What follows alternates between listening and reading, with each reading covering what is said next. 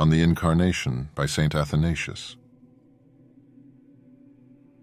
Chapter 1 Creation and the Fall. In our former book, we dealt fully enough with a few of the chief points about the heathen worship of idols and how those false fears originally arose. We also, by God's grace, briefly indicated that the Word of the Father is Himself divine, that all things that are owe their being to His will and power, and that it is through Him that the Father gives order to creation, by Him that all things are moved, and through Him that they receive their being. Now, Macarius, true lover of Christ, we must take a step further in the faith of our holy religion, and consider also the Word's becoming man and his divine appearing in our midst. That mystery the Jews traduce, the Greeks deride, but we adore. And your own love and devotion to the Word also will be the greater, because in his manhood he seems so little worth. For it is a fact that the more unbelievers pour scorn on him, so much the more does he make his Godhead evident. The things which they, as men, rule out as impossible, he plainly shows to be possible. That which they deride as unfitting, his goodness makes most fit, and things which these wiseacres laugh at as human, he by his inherent might declares divine. Thus, by what seems his utter poverty and weakness on the cross, he overturns the pomp and parade of idols, and quietly and hiddenly wins over the mockers and unbelievers to recognize him as God. Now, in dealing with these matters, it is necessary first to recall what has already been said. You must understand why it is that the Word of the Father, so great and so high, has been made manifest in bodily form. He has not assumed a body as proper to his own nature, far from it, for as the Word he is without body. He has been manifested in a human body for this reason only, out of the love and goodness of his Father, for the salvation of us men. We will begin then with the creation of the world and with God its Maker. For the first fact that you must grasp is this the renewal of creation has been wrought by the self same Word, who made it in the beginning. There is thus no inconsistency between creation and salvation, for the one Father has employed the same agent for both works, effecting the salvation of the world through the same Word who made it in the beginning. In regard to the making of the universe and the creation of all things, there have been various opinions, and each person has propounded the theory that suited his own taste. For instance, some say that all things are self originated, and so to speak, haphazard. The Epicureans are among these. They deny that there is any mind behind the universe at all. This view is contrary to all the facts of experience, their own existence included. For if all things had come into being in this automatic fashion, instead of being the outcome of mind, though they existed, they would all be uniform and without distinction. In the universe, everything would be sun or moon or whatever it was, and in the human body, the whole would be hand or eye or foot. But in point of fact, the sun and the moon and the earth are all different things, and even within the human body, there are different members, such as foot and hand and head. This distinctness of things argues not a spontaneous generation, but a prevenient cause, and from that cause we can apprehend God, the designer and maker of all. Others take the view expressed by Plato, that giant among the Greeks. He said that God had made all things out of pre existent and uncreated matter, just as the carpenter makes things only out of wood that already exists. But those who hold this view do not realize that to deny that God is himself the cause of matter is to impute limitation to him, just as it is undoubtedly a limitation on the part of the carpenter that he can make nothing unless he has the wood.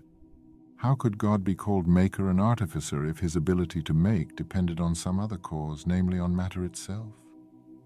If he only worked up existing matter and did not himself bring matter into being, he would be not the creator, but only a craftsman. Then again, there is the theory of the Gnostics, who have invented for themselves an artificer of all things other than the Father of our Lord Jesus Christ. These simply shut their eyes to the obvious meaning of Scripture. For instance, the Lord, having reminded the Jews of the statement in Genesis, He who created them in the beginning made them male and female, and having shown that for that reason a man should leave his parents and cleave to his wife, goes on to say with reference to the Creator, What therefore God has joined together, let no man put asunder. How can they get a creation independent of the Father out of that? And again, St. John, speaking all inclusively, says, All things became by him, and without him came nothing into being. How then could the artificer be someone different, other than the Father of Christ? Such are the notions which men put forward. But the impiety of their foolish talk is plainly declared by the divine teaching of the Christian faith. From it we know that because there is mind behind the universe, it did not originate itself. Because God is infinite, not finite, it was not made from pre existent matter, but out of nothing and out of non existence, absolute and utter, God brought it into being through the Word. He says as much in Genesis In the beginning, God created the heavens and the earth and again through that most helpful book, The Shepherd, Believe thou first and foremost that there is one God who created and arranged all things and brought them out of non existence into being. Paul also indicates the same thing when he says, By faith we understand that the worlds were framed by the Word of God, so that the things which we see now did not come into being out of things which had previously appeared. For God is good or rather of all goodness he is fountainhead, and it is impossible for one who is good to be mean or grudging about anything.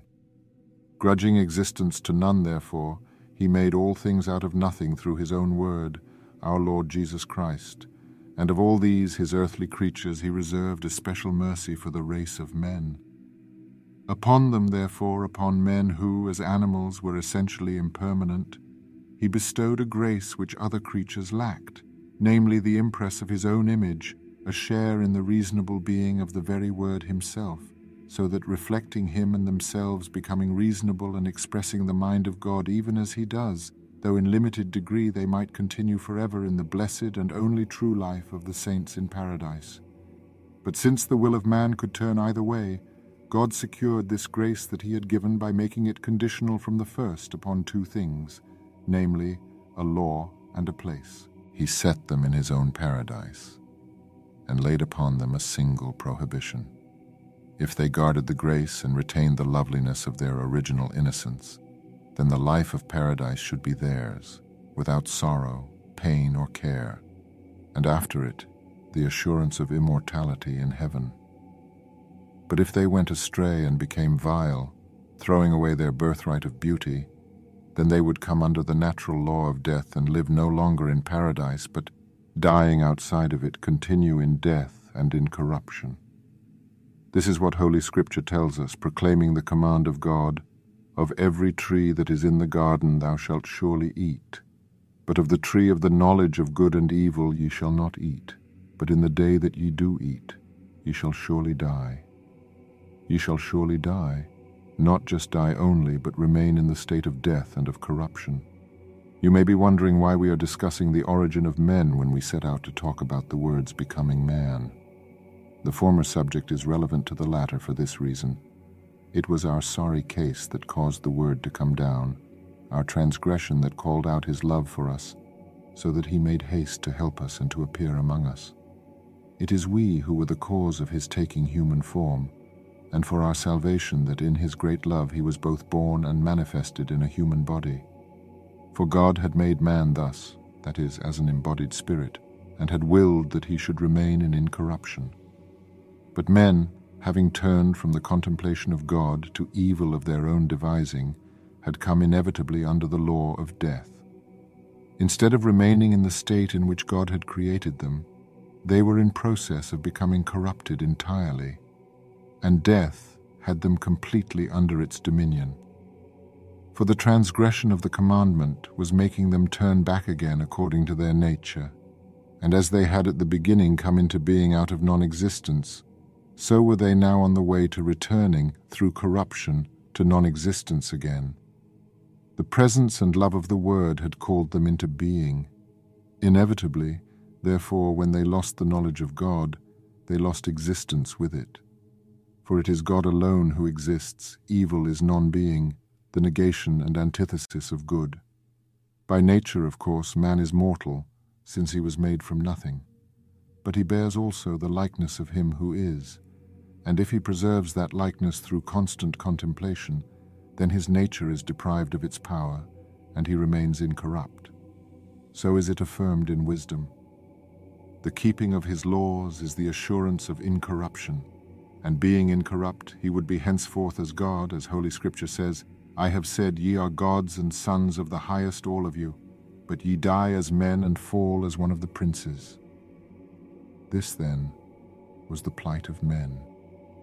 God had not only made them out of nothing, but had also graciously bestowed on them his own life by the grace of the Word.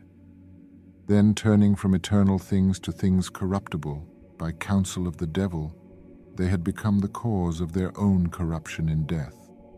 For, as I said before, though they were by nature subject to corruption, the grace of their union with the Word made them capable of escaping from the natural law provided that they retained the beauty of innocence with which they were created.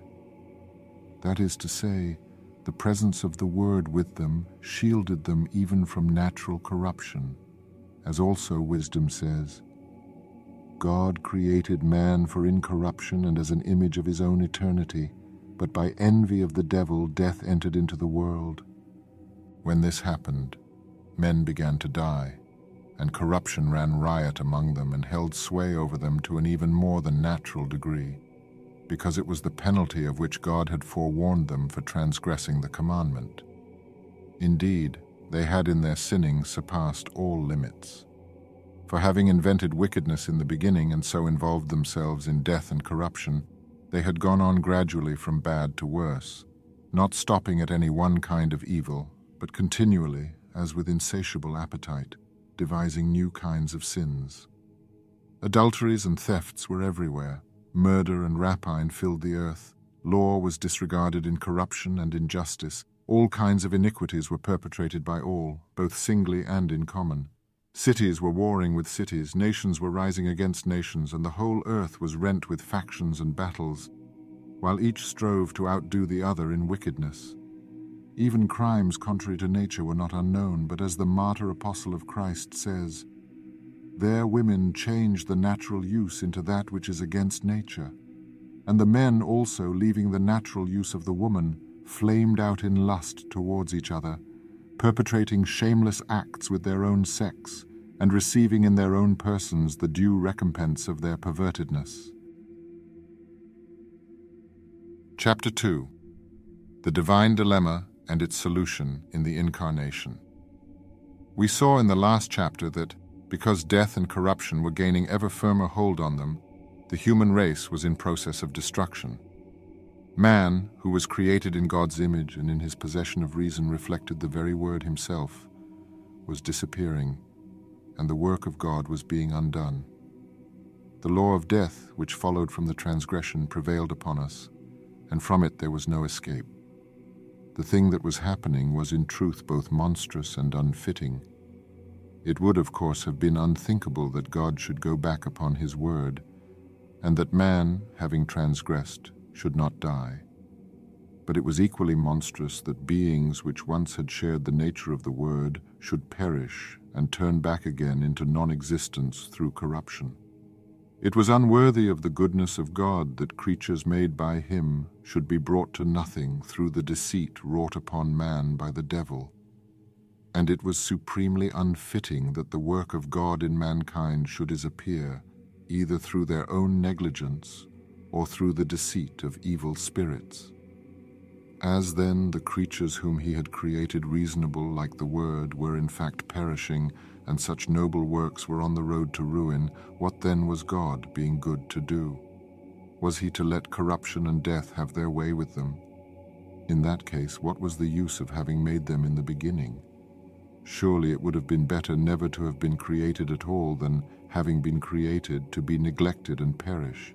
And besides that, such indifference to the ruin of his own work before his very eyes would argue not goodness in God but limitation, and that far more than if he had never created men at all. It was impossible, therefore, that God should leave man to be carried off by corruption, because it would be unfitting and unworthy of himself. Yet, true though this is, it is not the whole matter. As we have already noted, it was unthinkable that God, the Father of truth, should go back upon his word regarding death in order to ensure our continued existence. He could not falsify himself. What then was God to do? Was he to demand repentance from men for their transgression? You might say that that was worthy of God, and argue further that, as through the transgression they became subject to corruption, so through repentance they might return to incorruption again. But repentance would not guard the divine consistency, for if death did not hold dominion over men, God would still remain untrue. Nor does repentance recall men from what is according to their nature. All that it does is to make them cease from sinning. Had it been a case of a trespass only, and not of a subsequent corruption, repentance would have been well enough. But when once transgression had begun, men came under the power of the corruption proper to their nature, and were bereft of the grace which belonged to them as creatures in the image of God. No, repentance could not meet the case. What, or rather who was it that was needed for such grace and such recall as we required? Who, save the Word of God Himself, who also in the beginning had made all things out of nothing? His part it was, and his alone both to bring again the corruptible to incorruption and to maintain for the Father his consistency of character with all for he alone, being Word of the Father and above all, was in consequence both able to recreate all and worthy to suffer on behalf of all and to be an ambassador for all with the Father. For this purpose, then, the incorporeal and incorruptible and immaterial Word of God entered our world. In one sense, indeed, he was not far from it before, for no part of creation had ever been without him who, while ever abiding in union with the Father, yet fills all things that are.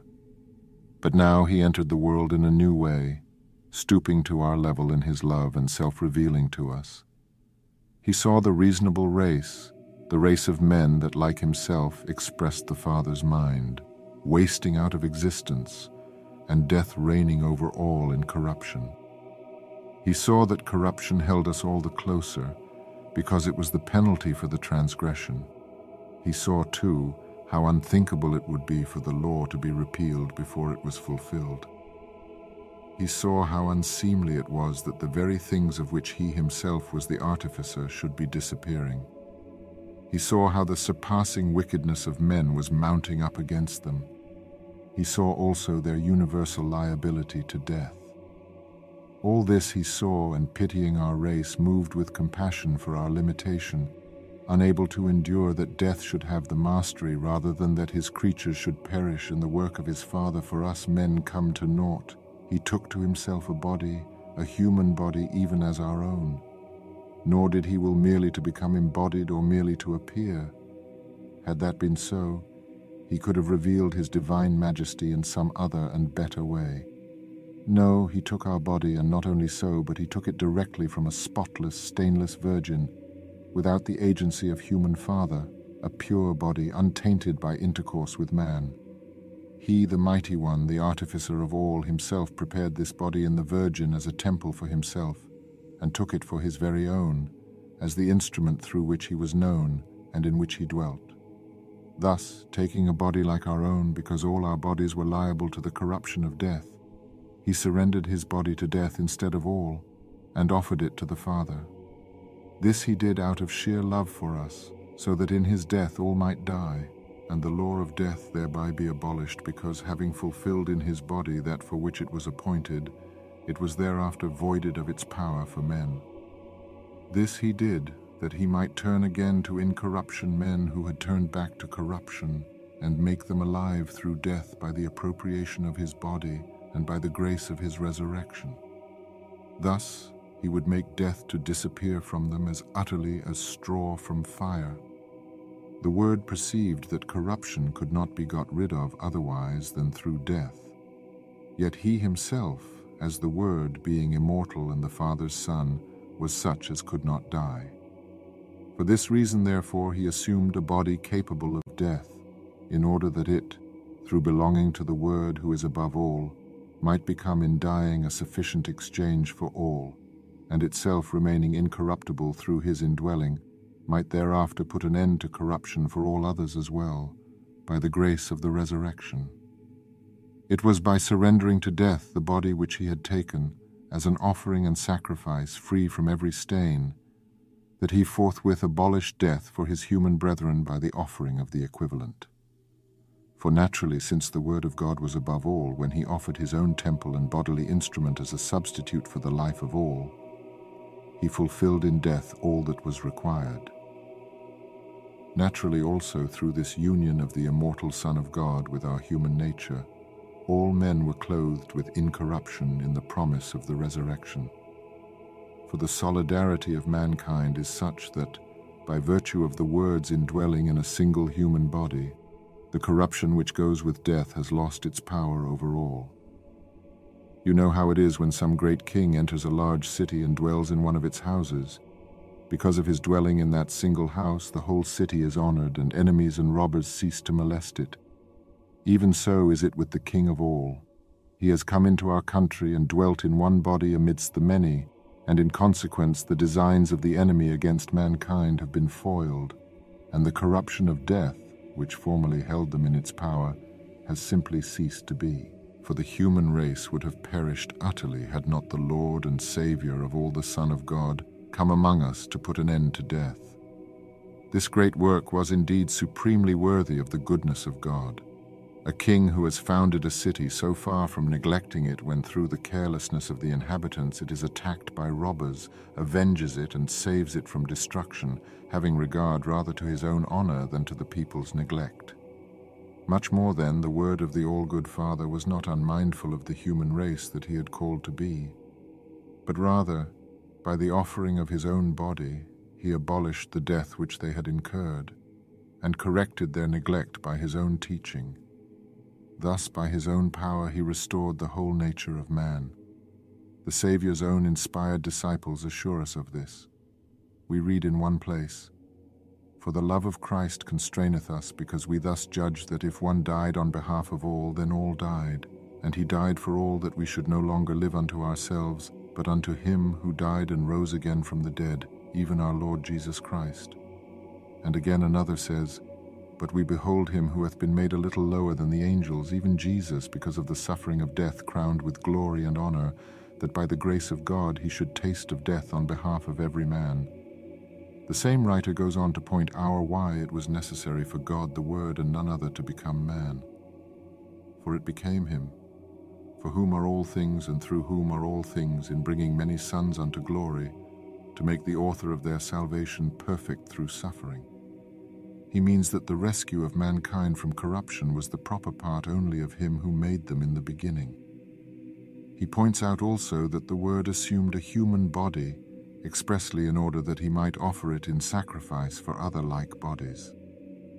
Since then the children are sharers in flesh and blood, he also himself assumed the same, in order that through death he might bring to naught him that hath the power of death, that is to say, the devil and might rescue those who all their lives were enslaved by the fear of death.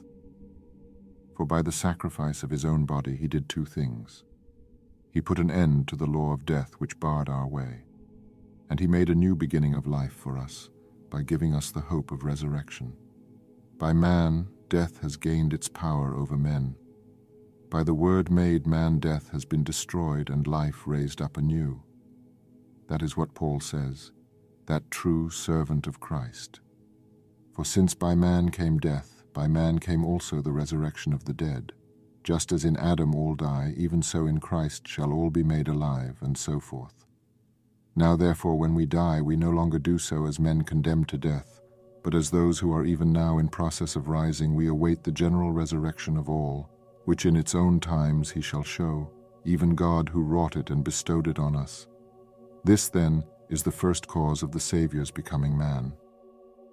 There are, however, other things which show how wholly fitting is his blessed presence in our midst, and these we must now go on to consider. Chapter 3 The Divine Dilemma and its Solution in the Incarnation Continued. When God the Almighty was making mankind through his own word, he perceived that they, owing to the limitation of their nature, could not of themselves have any knowledge of their artificer, the incorporeal and uncreated. He took pity on them, therefore, and did not leave them destitute of the knowledge of himself, lest their very existence should prove purposeless. For of what use is existence to the creature if it cannot know its Maker? How could men be reasonable beings if they had no knowledge of the word and reason of the Father through whom they had received their being? They would be no better than the beasts, had they no knowledge save of earthly things. And why should God have made them at all, if he had not intended them to know him? But in fact, the good God has given them a share in his own image, that is, in our Lord Jesus Christ, and has made even themselves after the same image and likeness. Why? Simply in order that through this gift of godlikeness in themselves they may be able to perceive the image absolute, that is the Word Himself, and through Him to apprehend the Father, which knowledge of their Maker is for men the only really happy and blessed life. But, as we have already seen, men, foolish as they are, thought little of the grace they had received and turned away from God. They defiled their own souls so completely that they not only lost their apprehension of God, but invented for themselves other gods of various kinds. They fashioned idols for themselves in place of the truth, and reverenced things that are not, rather than God who is, as St. Paul says, worshipping the creature rather than the Creator. Moreover, and much worse, they transferred the honor which is due to God to material objects such as wood and stone, and also to man, and further even than that they went, as we said in our former book. Indeed, so impious were they that they worshipped evil spirits as gods in satisfaction of their lusts. They sacrificed brute beasts and immolated men as the just due of these deities, thereby bringing themselves more and more under their insane control. Magic arts also were taught among them. Oracles in sundry places led men astray, and the cause of everything in human life was traced to the stars as though nothing existed but that which could be seen. In a word, impiety and lawlessness were everywhere, and neither God nor his word was known. Yet he had not hidden himself from the sight of men, nor given the knowledge of himself in one way only, but rather he had unfolded it in many forms and by many ways. God knew the limitation of mankind, you see, and though the grace of being made in his image was sufficient to give them knowledge of the Word and through him of the Father, as a safeguard against their neglect of this grace, he provided the works of creation also as means by which the Maker might be known. Nor was this all.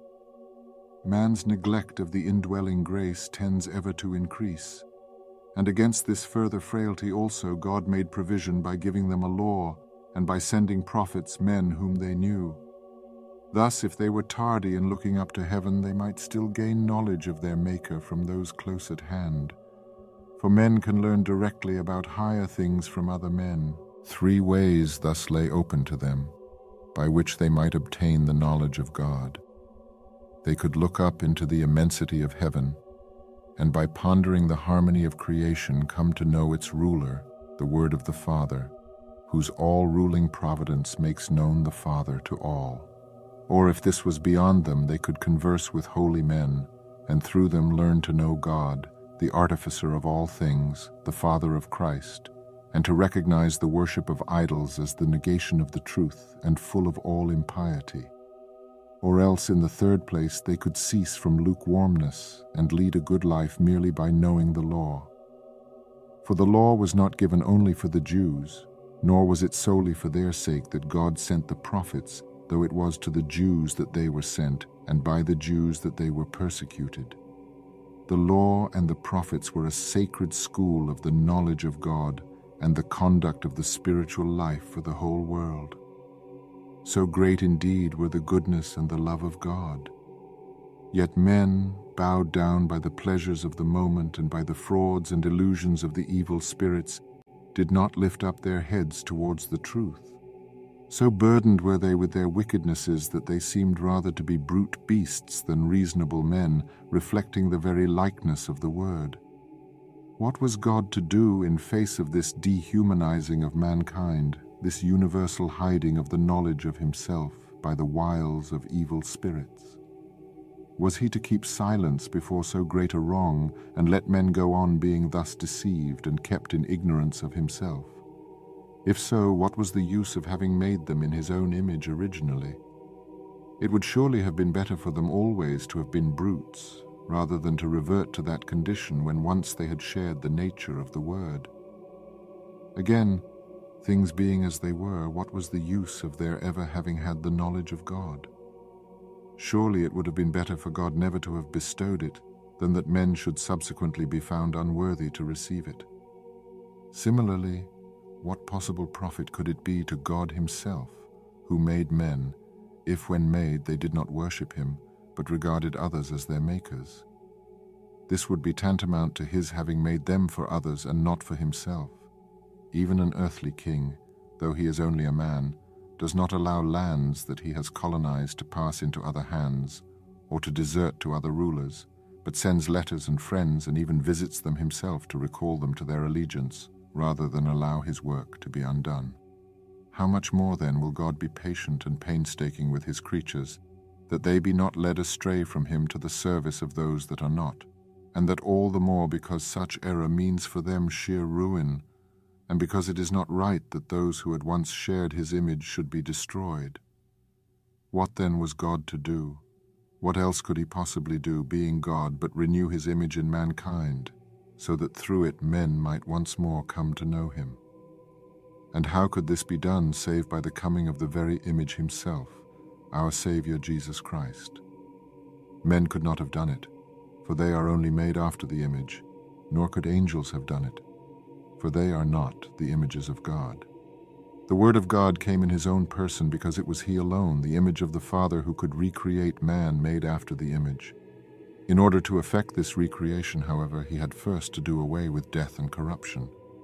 Therefore he assumed a human body, in order that in it death might once for all be destroyed, and that men might be renewed according to the image. The image of the Father only was sufficient for this need. Here is an illustration to prove it. You know what happens when a portrait that has been painted on a panel becomes obliterated through external stains. The artist does not throw away the panel, but the subject of the portrait has to come and sit for it again, and then the likeness is redrawn on the same material. Even so was it with the all-holy Son of God. He, the image of the Father, came and dwelt in our midst, in order that he might renew mankind made after himself, and seek out his lost sheep, even as he says in the Gospel, I came to seek and to save that which was lost. This also explains his saying to the Jews, except a man be born anew. He was not referring to a man's natural birth from his mother, as they thought, but to the rebirth and recreation of the soul in the image of God. Nor was this the only thing which only the Word could do. When the madness of idolatry and irreligion filled the world and the knowledge of God was hidden, whose part was it to teach the world about the Father? Man's, would you say? But men cannot run everywhere over the world, nor would their words carry sufficient weight if they did, nor would they be unaided, a match for the evil spirits. Moreover, since even the best of men were confused and blinded by evil, how could they convert the souls and minds of others? You cannot put straight in others what is warped in yourself. Perhaps you will say then that creation was enough to teach men about the Father. But if that had been so, such great evils would never have occurred. Creation was there all the time, but it did not prevent men from wallowing in error. Once more, then, it was the Word of God, who sees all that is in man and moves all things in creation, who alone could meet the needs of the situation. It was His part, and His alone, whose ordering of the universe reveals the Father, to renew the same teaching. But how was he to do it? By the same means as before, perhaps you will say, that is, through the works of creation. But this was proven insufficient. Men had neglected to consider the heavens before, and now they were looking in the opposite direction. Wherefore, in all naturalness and fitness, desiring to do good to men, as man he dwells, taking to himself a body like the rest. And through his actions done in that body, as it were on their own level, he teaches those who would not learn by other means to know himself, the Word of God, and through him, the Father. He deals with them as a good teacher with his pupils, coming down to their level and using simple means. St. Paul says as much, because in the wisdom of God the world in its wisdom knew not God. God thought fit through the simplicity of the news proclaimed to save those who believe. Men had turned from the contemplation of God above and were looking for him in the opposite direction, down among created things and things of sense. The Saviour of us all, the Word of God, in his great love, took to himself a body and moved as man among men, meeting their senses, so to speak, halfway. He became himself an object for the senses, so that those who were seeking God in sensible things might apprehend the Father through the works which he, the Word of God, did in the body. Human and human minded as men were, therefore, to whichever side they looked in the sensible world, they found themselves taught the truth. Were they awe stricken by creation? They beheld it confessing Christ as Lord. Did their minds tend to regard men as gods? The uniqueness of the Saviour's works marked him, alone of men, as Son of God. Were they drawn to evil spirits? They saw them driven out by the Lord and learned that the Word of God alone was God and that the evil spirits were not gods at all. Were they inclined to hero worship and the cult of the dead? Then the fact that the Savior had risen from the dead showed them how false these other deities were, and that the Word of the Father is the one true Lord, the Lord even of death. For this reason was he both born and manifested as man. For this he died and rose, in order that, eclipsing by his works all other human deeds, he might recall men from all the paths of error to know the Father. As he says himself, I came to seek and to save that which was lost. When then the minds of men had fallen finally to the level of sensible things, the Word submitted to appear in a body, in order that he, as man, might center their senses on himself, and convince them through his human acts that he himself is not man only, but also God the word and wisdom of the true God. This is what Paul wants to tell us when he says, That ye, being rooted and grounded in love, may be strong to apprehend with all the saints what is the length and breadth and height and depth, and to know the love of God that surpasses knowledge, so that ye may be filled unto all the fullness of God. The self revealing of the Word is in every dimension, above in creation, below in the incarnation, in the depth, in Hades, in the breadth, throughout the world. All things have been filled with the knowledge of God. For this reason he did not offer the sacrifice on behalf of all immediately he came, for if he had surrendered his body to death and then raised it again at once, he would have ceased to be an object of our senses. Instead of that, he stayed in his body and let himself be seen in it, doing acts and giving signs which showed him to be not only man, but also God the Word. There were thus two things which the Saviour did for us by becoming man. He banished death from us and made us anew, and invisible and imperceptible as in himself he is, he became visible through his works and revealed himself as the Word of the Father, the ruler and king of the whole creation. There is a paradox in this last statement which we must now examine. The Word was not hedged in by his body, nor did his presence in the body prevent his being present elsewhere as well. When he moved his body, he did not cease also to direct the universe by his mind and might. No. The marvelous truth is that being the Word, so far from being himself contained by anything, he actually contained all things himself. In creation he is present everywhere, yet is distinct in being from it ordering, directing, giving life to all, containing all, yet is he himself the uncontained, existing solely in his Father. As with the whole, so also is it with the part. Existing in a human body to which he himself gives life, he is still source of life to all the universe, present in every part of it, yet outside the whole, and he is revealed both through the works of his body and through his activity in the world. It is indeed the function of soul to behold things that are outside the body, but it cannot energize or move them. A man cannot transport things from one place to another, for instance, merely by thinking about them. Nor can you or I move the sun and the stars just by sitting at home and looking at them. With the Word of God in his human nature, however, it was otherwise. His body was for him not a limitation, but an instrument, so that he was both in it and in all things, and outside all things, resting in the Father alone. At one and the same time, this is the wonder, as man he was living a human life, and as Word he was sustaining the life of the universe, and as Son he was in constant union with the Father. Not even his birth from a virgin, therefore, changed him in any way, nor was he defiled by being in the body. Rather, he sanctified the body by being in it. For his being in everything does not mean that he shares the nature of everything, only that he gives all things their being and sustains them in it. Just as the sun is not defiled by the contact of its rays with earthly objects, but rather enlightens and purifies them, so he who made the sun is not defiled by being made known in a body, but rather the body is cleansed and quickened by his indwelling, who did no sin, neither was guile found in his mouth. You must understand, therefore, that when writers on this sacred theme speak of him as eating and drinking and being born, they mean that the body, as a body, was born and sustained with the food proper to its nature, while God the Word, who was united with it, was at the same time ordering the universe and revealing himself through his bodily acts as not man only, but God. Those acts are rightly said to be his acts, because the body which did them did indeed belong to him and none other. Moreover, it was right that they should be thus attributed to him as man, in order to show that his body was a real one and not merely an appearance. From such ordinary acts as being born and taking food, he was recognized as being actually present in the body. But by the extraordinary acts which he did through the body, he proved himself to be the Son of God. That is the meaning of his words to the unbelieving Jews. If I do not the works of my Father, believe me not.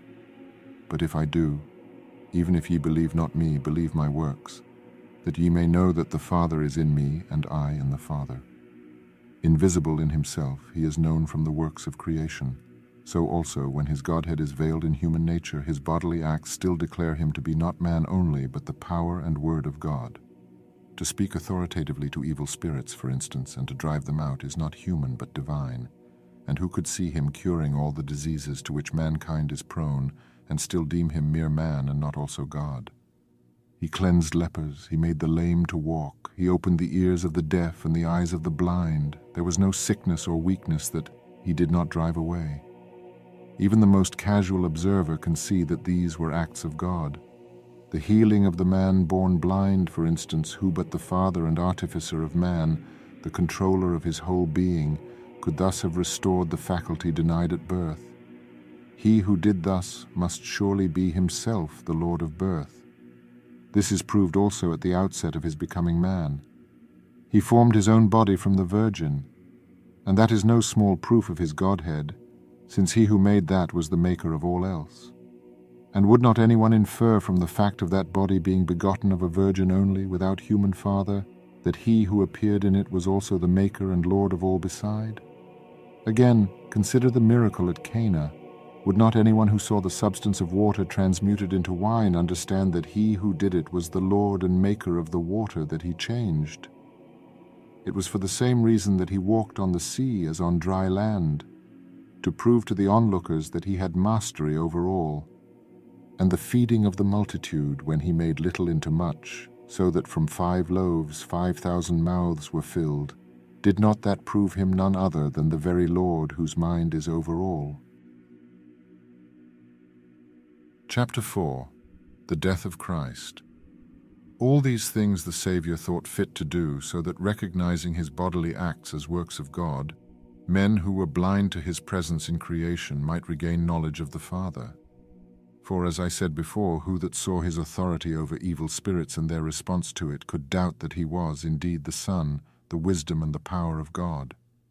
Even the very creation broke silence at his behest, and marvelous to relate, confessed with one voice before the cross, that monument of victory, that he who suffered thereon in the body was not man only, but Son of God and Saviour of all. The sun veiled his face, the earth quaked, the mountains were rent asunder, all men were stricken with awe. These things showed that Christ on the cross was God, and that all creation was his slave, and was bearing witness by its fear to the presence of its master. Thus then, God the Word revealed himself to men through his works. We must next consider the end of his earthly life and the nature of his bodily death. This is indeed the very center of our faith, and everywhere you hear men speak of it. By it too, no less than by his other acts, Christ is revealed as God and Son of God. We have dealt as far as circumstances and our own understanding permit with the reason for his bodily manifestation. We have seen that to change the corruptible to incorruption was proper to none other than the Saviour himself, who in the beginning made all things out of nothing, that only the image of the Father could recreate the likeness of the image in men, that none save our Lord Jesus Christ could give to mortals immortality, and that only the Word who orders all things and is alone, the Father's true and sole begotten Son, could teach men about him and abolish the worship of idols. But beyond all this there was a debt owing which must needs be paid, for as I said before, all men were due to die. Here then is the second reason why the Word dwelt among us, namely that having proved his Godhead by his works, he might offer the sacrifice on behalf of all, surrendering his own temple to death in place of all, to settle man's account with death and free him from the primal transgression. In the same act also he showed himself mightier than death, displaying his own body incorruptible as the first fruits of the resurrection. You must not be surprised if we repeat ourselves in dealing with this subject. We are speaking of the good pleasure of God, and of the things which he in his loving wisdom thought fit to do, and it is better to put the same thing in several ways than to run the risk of leaving something out. The body of the Word, then, being a real human body, in spite of its having been uniquely formed from a virgin, was of itself mortal and, like other bodies, liable to death. But the indwelling of the Word loosed it from this natural liability so that corruption could not touch it. Thus it happened that two opposite marvels took place at once. The death of all was consummated in the Lord's body, yet, because the Word was in it, death and corruption were in the same act utterly abolished. Death there had to be, and death for all, so that the due of all might be paid. Wherefore the Word, as I said, being himself incapable of death, assumed a mortal body, that he might offer it as his own in place of all, and suffering for the sake of all through his union with it, might bring to naught him that had the power of death, that is, the devil, and might deliver them who all their lifetime were enslaved by the fear of death. Have no fears then. Now that the common Savior of all has died on our behalf, we who believe in Christ no longer die, as men died aforetime, in fulfillment of the threat of the law. That condemnation has come to an end, and now that by the grace of the resurrection corruption has been banished and done away, we are loosed from our mortal bodies in God's good time for each, so that we may obtain thereby a better resurrection. Like seeds cast into the earth, we do not perish in our dissolution, but like them shall rise again, death having been brought to naught by the grace of the Saviour. That is why blessed Paul, through whom we all have surety of the resurrection, says, This corruptible must put on incorruption, and this mortal must put on immortality. But when this corruptible shall have put on incorruption, and this mortal shall have put on immortality, then shall be brought to pass the saying that is written, Death is swallowed up in victory. O death, where is thy sting? O grave, where is thy victory? Well then, some people may say, if the essential thing was that he should surrender his body to death in place of all, why did he not do so as man privately without going to the length of public crucifixion? Surely it would have been more suitable for him to have laid aside his body with honor than to endure so shameful a death. But look at this argument closely and see how merely human it is, whereas what the Saviour did was truly divine and worthy of his Godhead for several reasons. The first is this. The death of men under ordinary circumstances is the result of their natural weakness. They are essentially impermanent, so after a time they fall ill, and when worn out, they die. But the Lord is not like that. He is not weak. He is the power of God and Word of God and very life itself. If he had died quietly in his bed like other men, it would have looked as if he did so in accordance with his nature and as though he was indeed no more than other men. But because he was himself, word and life and power, his body was made strong, and because the death had to be accomplished, He took the occasion of perfecting his sacrifice not from himself, but from others. How could he fall sick, who had healed others? Or how could that body weaken and fail by means of which others are made strong? Here again you may say, why did he not prevent death as he did sickness? Because it was precisely in order to be able to die that he had taken a body, and to prevent the death would have been to impede the resurrection. And as to the unsuitability of sickness for his body as arguing weakness, you may say, did he then not hunger? Yes, he hungered because that was the property of his body, but he did not die of hunger because he whose body hungered was the Lord. Similarly, though he died to ransom all, he did not see corruption. His body rose in perfect soundness, for it was the body of none other than the life himself. Someone else might say, perhaps, that it would have been better for the Lord to have avoided the designs of the Jews against him, and so to have guarded his body from death altogether. But see how unfitting this also would have been for him. Just as it would not have been fitting for him to give his body to death by his own hand, being word and being life, so also it was not consonant with himself that he should avoid the death inflicted by others. Rather, he pursued it to the uttermost, and in pursuance of his nature neither laid aside his body of his own accord nor escaped the plotting Jews. And this action showed no limitation or weakness in the word for he both waited for death in order to make an end of it, and hastened to accomplish it as an offering on behalf of all. Moreover, as it was the death of all mankind that the Savior came to accomplish, not his own, he did not lay aside his body by an individual act of dying, for to him, as life, this simply did not belong. But he accepted death at the hands of men, thereby completely to destroy it in his own body. There are some further considerations which enable one to understand why the Lord's body had such an end. The supreme object of his coming was to bring about the resurrection of the body. This was to be the monument to his victory over death, the assurance to all that he had himself conquered corruption, and that their own bodies also would eventually be incorrupt. And it was in token of that, and as a pledge of the future resurrection, that he kept his body incorrupt. But there again, if his body had fallen sick and the word had left it in that condition, how unfitting it would have been. Should he who healed the bodies of others neglect to keep his own in health? How would his miracles of healing be believed if this were so? Surely people would either laugh at him as unable to dispel disease or else consider him lacking in proper human feeling because he could do so but did not. Then again, suppose without any illness he had just concealed his body somewhere and then suddenly reappeared and said that he had risen from the dead. He would have been regarded merely as a teller of tales, and because there was no witness of his death, nobody would believe his resurrection. Death had to precede resurrection, for there could be no resurrection without it. A secret and unwitnessed death would have left the resurrection without any proof or evidence to support it. Again, why should he die a secret death when he proclaimed the fact of his rising openly? Why should he drive out evil spirits and heal the man blind from birth and change water into wine all publicly, in order to convince men that he was the Word, and not also declare publicly that incorruptibility of his mortal body, so that he might himself be believed to be the life?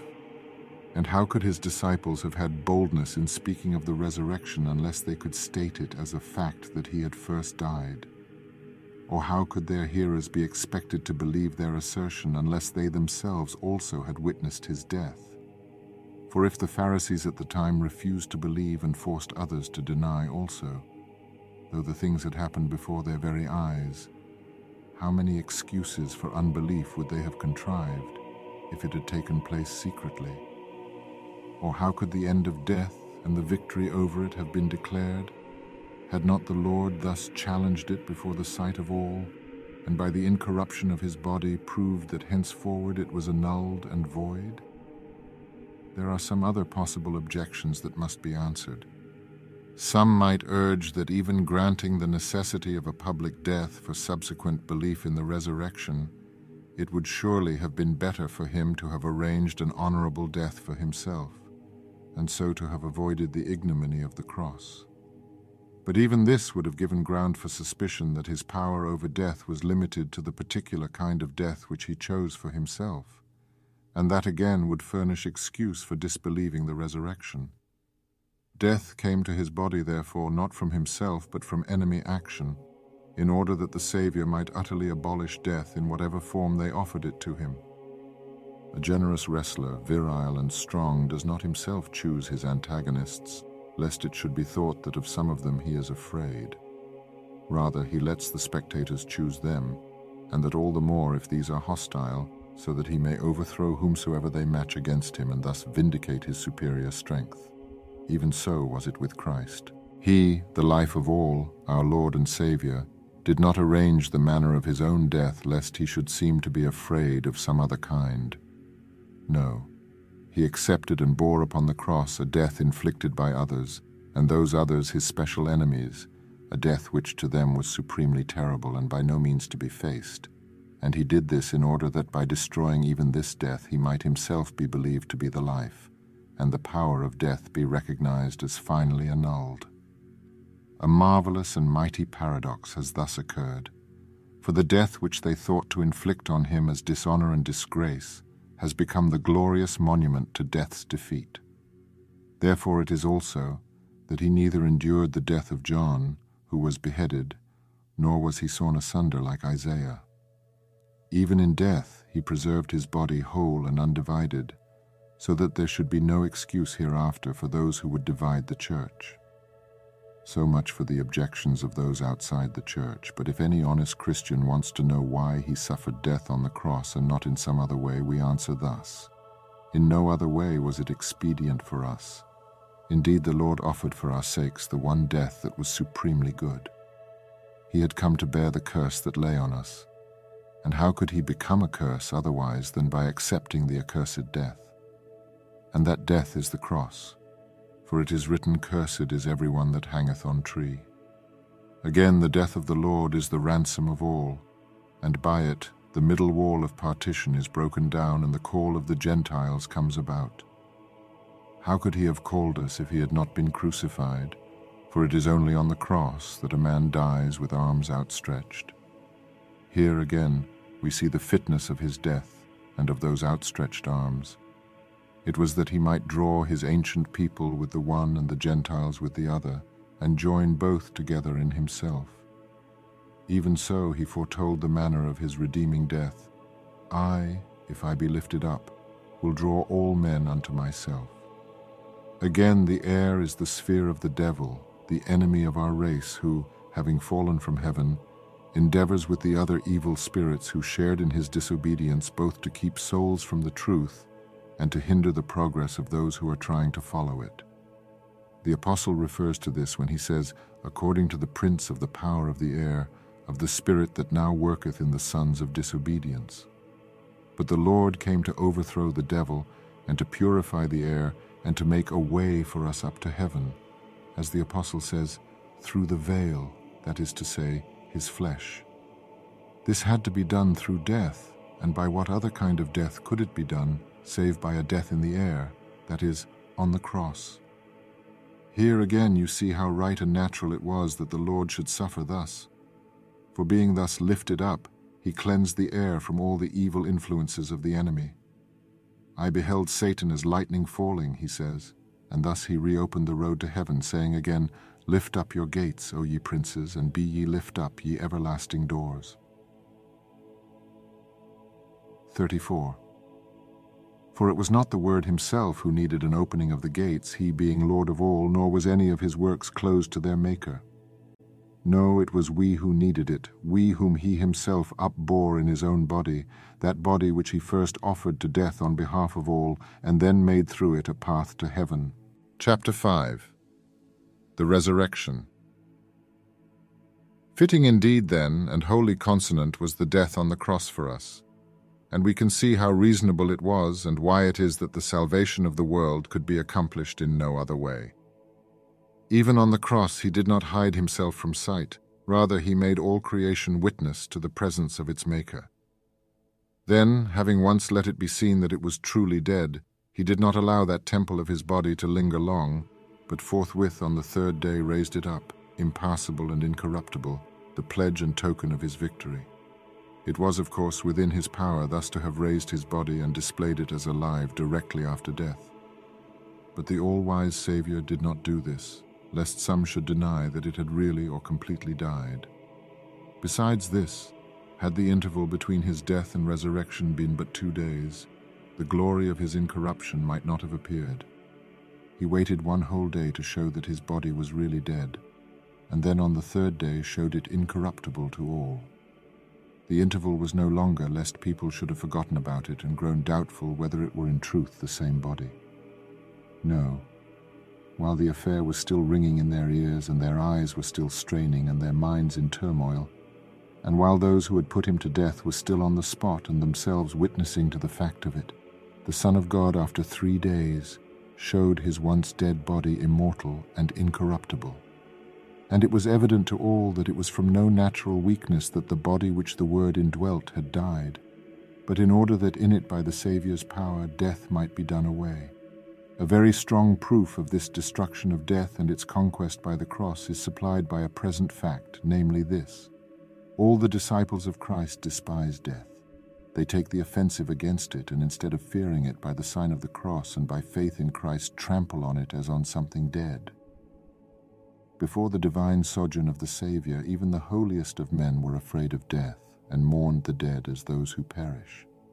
But now that the Saviour has raised his body, death is no longer terrible, but all those who believe in Christ tread it underfoot as nothing and prefer to die rather than to deny their faith in Christ, knowing full well that when they die they do not perish, but live indeed, and become incorruptible through the resurrection. But that devil who of old wickedly exulted in death, now that the pains of death are loosed, he alone it is who remains truly dead. There is proof of this too. For men who, before they believe in Christ, think death horrible and are afraid of it, once they are converted, despise it so completely that they go eagerly to meet it, and themselves become witnesses of the Saviour's resurrection from it. Even children hasten thus to die, and not men only, but women train themselves by bodily discipline to meet it. So weak has death become that even women who used to be taken in by it mock at it now as a dead thing robbed of all its strength. Death has become like a tyrant who has been completely conquered by the legitimate monarch. Bound hand and foot, the passers-by sneer at him, hitting him and abusing him, no longer afraid of his cruelty and rage because of the king who has conquered him. So has death been conquered and branded for what it is by the Saviour on the cross. It is bound hand and foot. All who are in Christ trample it as they pass, and as witnesses to him deride it, scoffing and saying, O death, where is thy victory? O grave, where is thy sting? Is this a slender proof of the impotence of death, do you think? Or is it a slight indication of the Saviour's victory over it when boys and young girls who are in Christ look beyond this present life and train themselves to die? Everyone is by nature afraid of death and of bodily dissolution. The marvel of marvels is that he who is enfolded in the faith of the cross despises this natural fear, and for the sake of the cross is no longer cowardly in face of it. The natural property of fire is to burn. Suppose then that there was a substance such as the Indian asbestos is said to be, which had no fear of being burnt, but rather displayed the impotence of the fire by proving itself unburnable. If anyone doubted the truth of this, all he need do would be to wrap himself up in the substance in question and then touch the fire. Or again, to revert to our former figure, if anyone wanted to see the tyrant bound and helpless, who used to be such a terror to others, he could do so simply by going into the country of the tyrant's conqueror. Even so, if anyone still doubts the conquest of death, after so many proofs and so many martyrdoms in Christ and such daily scorn of death by his truest servants, he certainly does well to marvel at so great a thing. But he must not be obstinate in unbelief and disregard of plain facts. No, he must be like the man who wants to prove the property of the asbestos, and like him who enters the conqueror's dominions to see the tyrant bound. He must embrace the faith of Christ, this disbeliever in the conquest of death, and come to his teaching. Then he will see how impotent death is and how completely conquered. Indeed, there have been many former unbelievers and deriders who, after they became believers, so scorned death as even themselves to become martyrs for Christ's sake. If then, It is by the sign of the cross and by faith in Christ that death is trampled underfoot.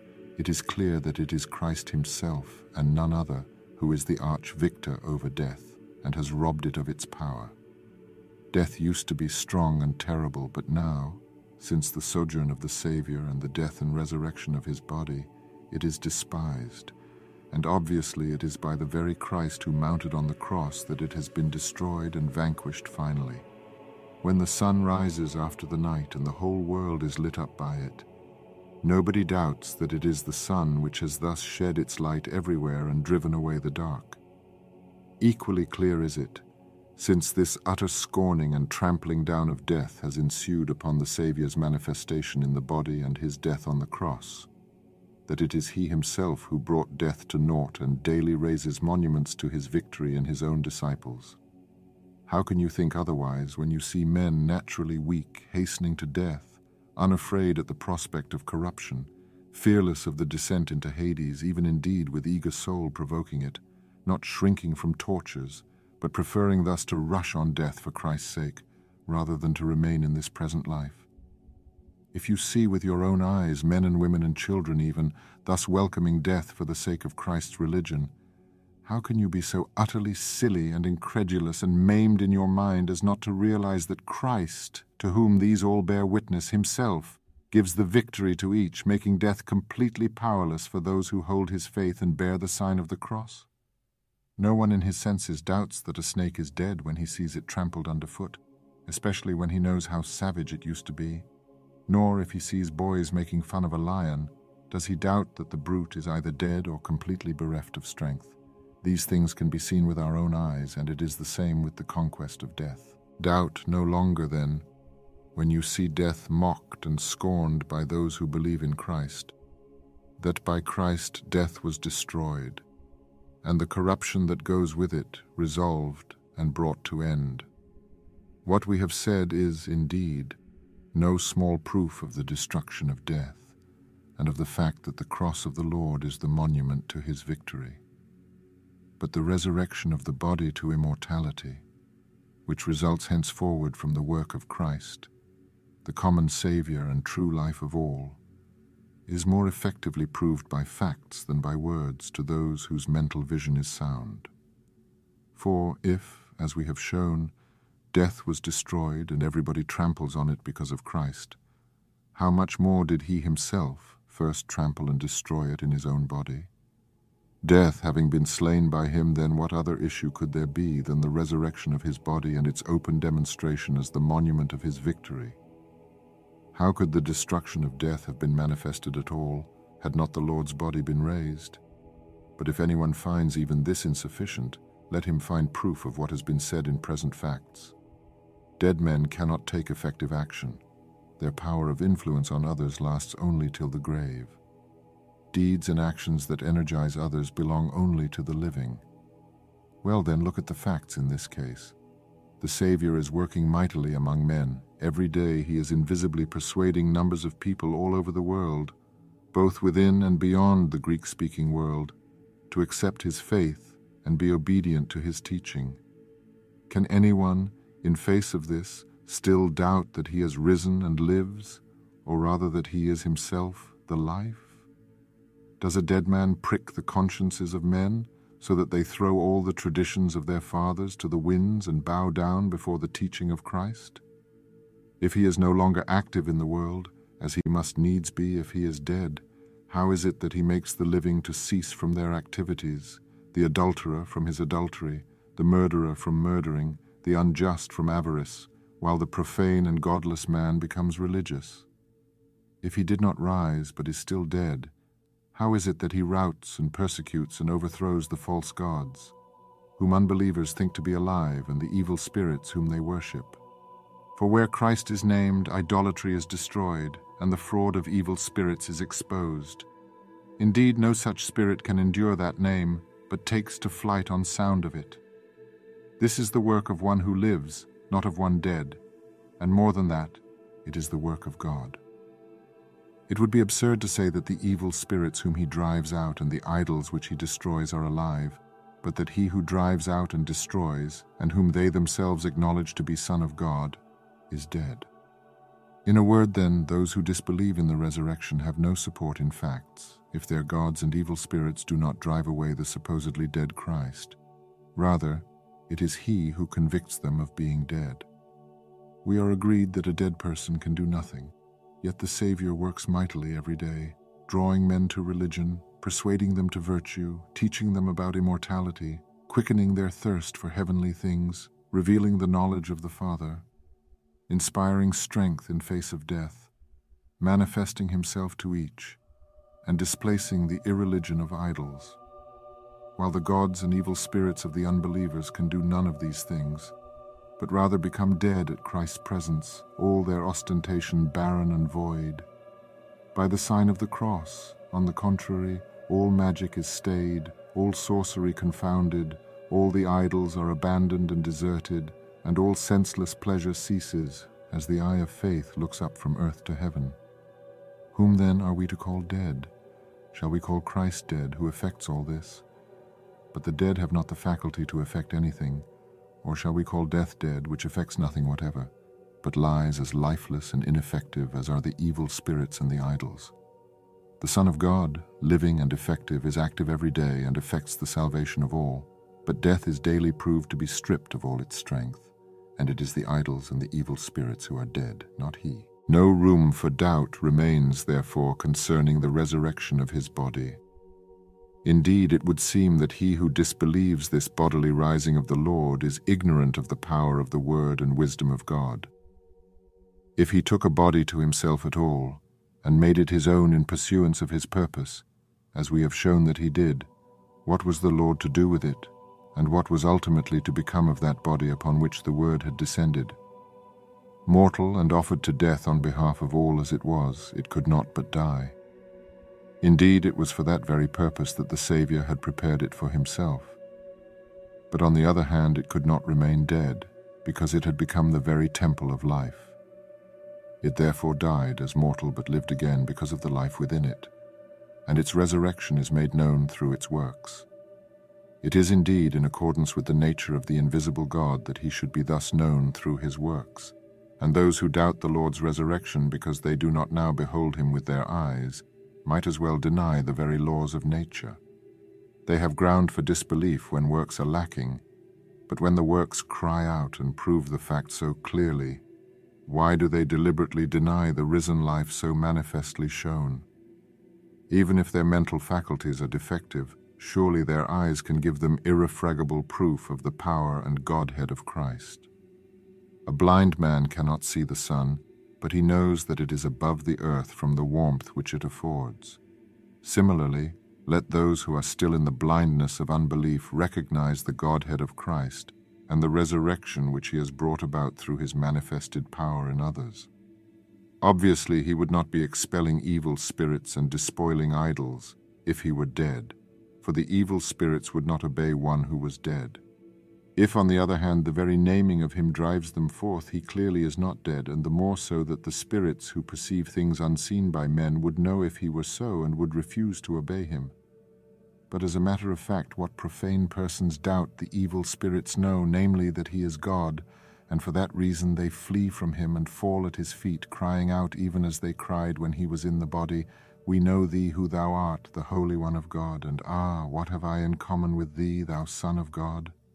I implore thee, torment me not. Both from the confession of the evil spirits and from the daily witness of his works, it is manifest then, and let none presume to doubt it, that the Saviour has raised his own body, and that he is very Son of God, having his being from God as from a Father, whose word and wisdom and whose power he is. He it is who in these latter days assumed a body for the salvation of us all and taught the world concerning the Father. He it is who has destroyed death and freely graced us all with incorruption through the promise of the resurrection, having raised his own body as its first fruits and displayed it by the sign of the cross as the monument to his victory over death and its corruption. Chapter 6 Refutation of the Jews We have dealt thus far with the incarnation of our Saviour and have found clear proof of the resurrection of his body and his victory over death. Let us now go further and investigate the unbelief and the ridicule with which Jews and Gentiles respectively regard these same facts. It seems that in both cases the points at issue are the same, namely the unfittingness or incongruity, as it seems to them, alike of the cross and of the words becoming man at all. But we have no hesitation in taking up the argument against these objectors, for the proofs on our side are extremely clear. First, then, we will consider the Jews. Their unbelief has its refutation in the scriptures which even themselves read, for from cover to cover the inspired book clearly teaches these things both in its entirety and in its actual words. Prophets foretold the marvel of the Virgin and of the birth from her, saying, Behold, a virgin shall conceive and bear a son, and they shall call his name Emmanuel, which means God is with us. And Moses, that truly great one in whose word the Jews trust so implicitly, he also recognized the importance and truth of the matter. He puts it thus There shall arise a star from Jacob and a man from Israel, and he shall break in pieces the rulers of Moab. And again, How lovely are thy dwellings, O Jacob, thy tents, O Israel! Like woodland valleys they give shade, and like parks by rivers, like tents which the Lord has pitched, like cedar trees by streams. There shall come forth a man from among his seed, and he shall rule over many peoples. And again Isaiah says, Before the babe shall be old enough to call father or mother, he shall take the power of Damascus and the spoils of Samaria from under the eyes of the king of Assyria. These words then foretell that a man shall appear.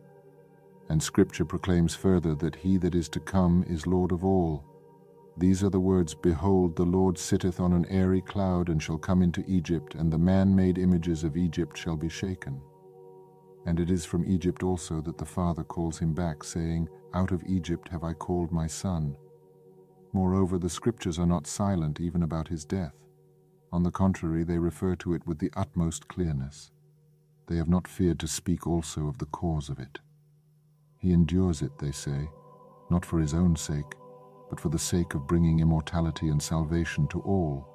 And they record also the plotting of the Jews against him, and all the indignities which he suffered at their hands.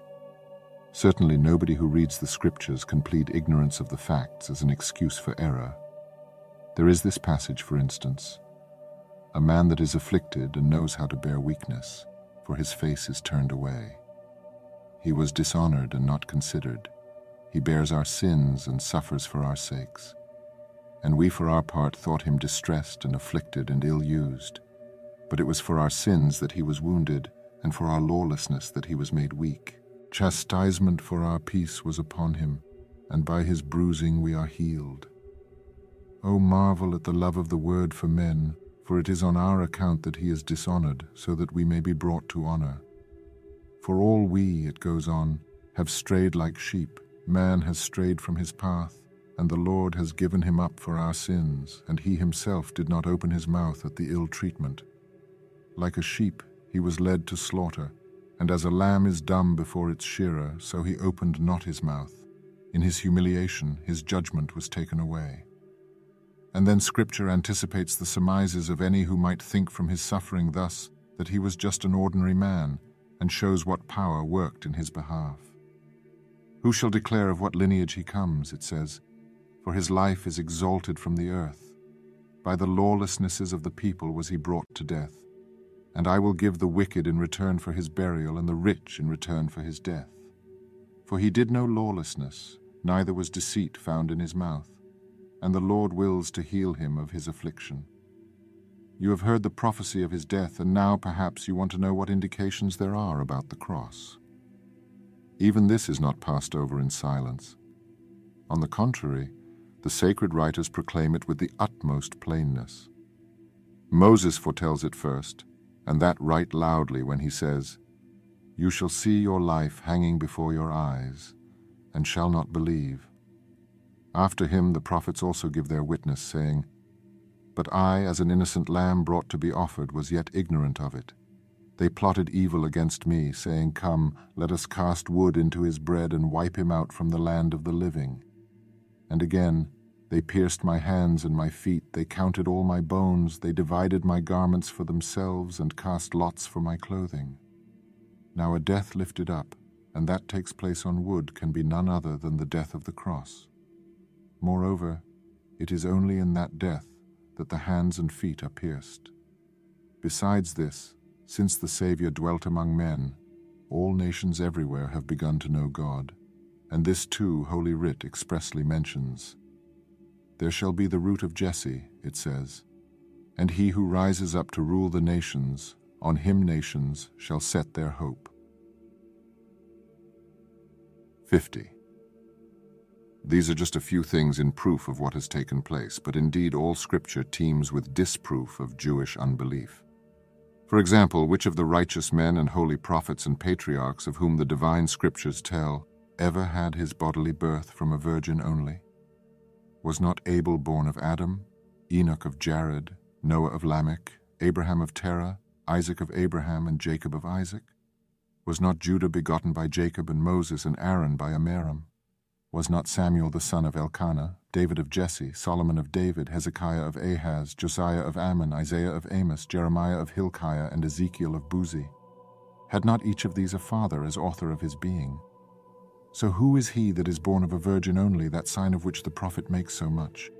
Again, which of all those people had his birth announced to the world by a star in the heavens?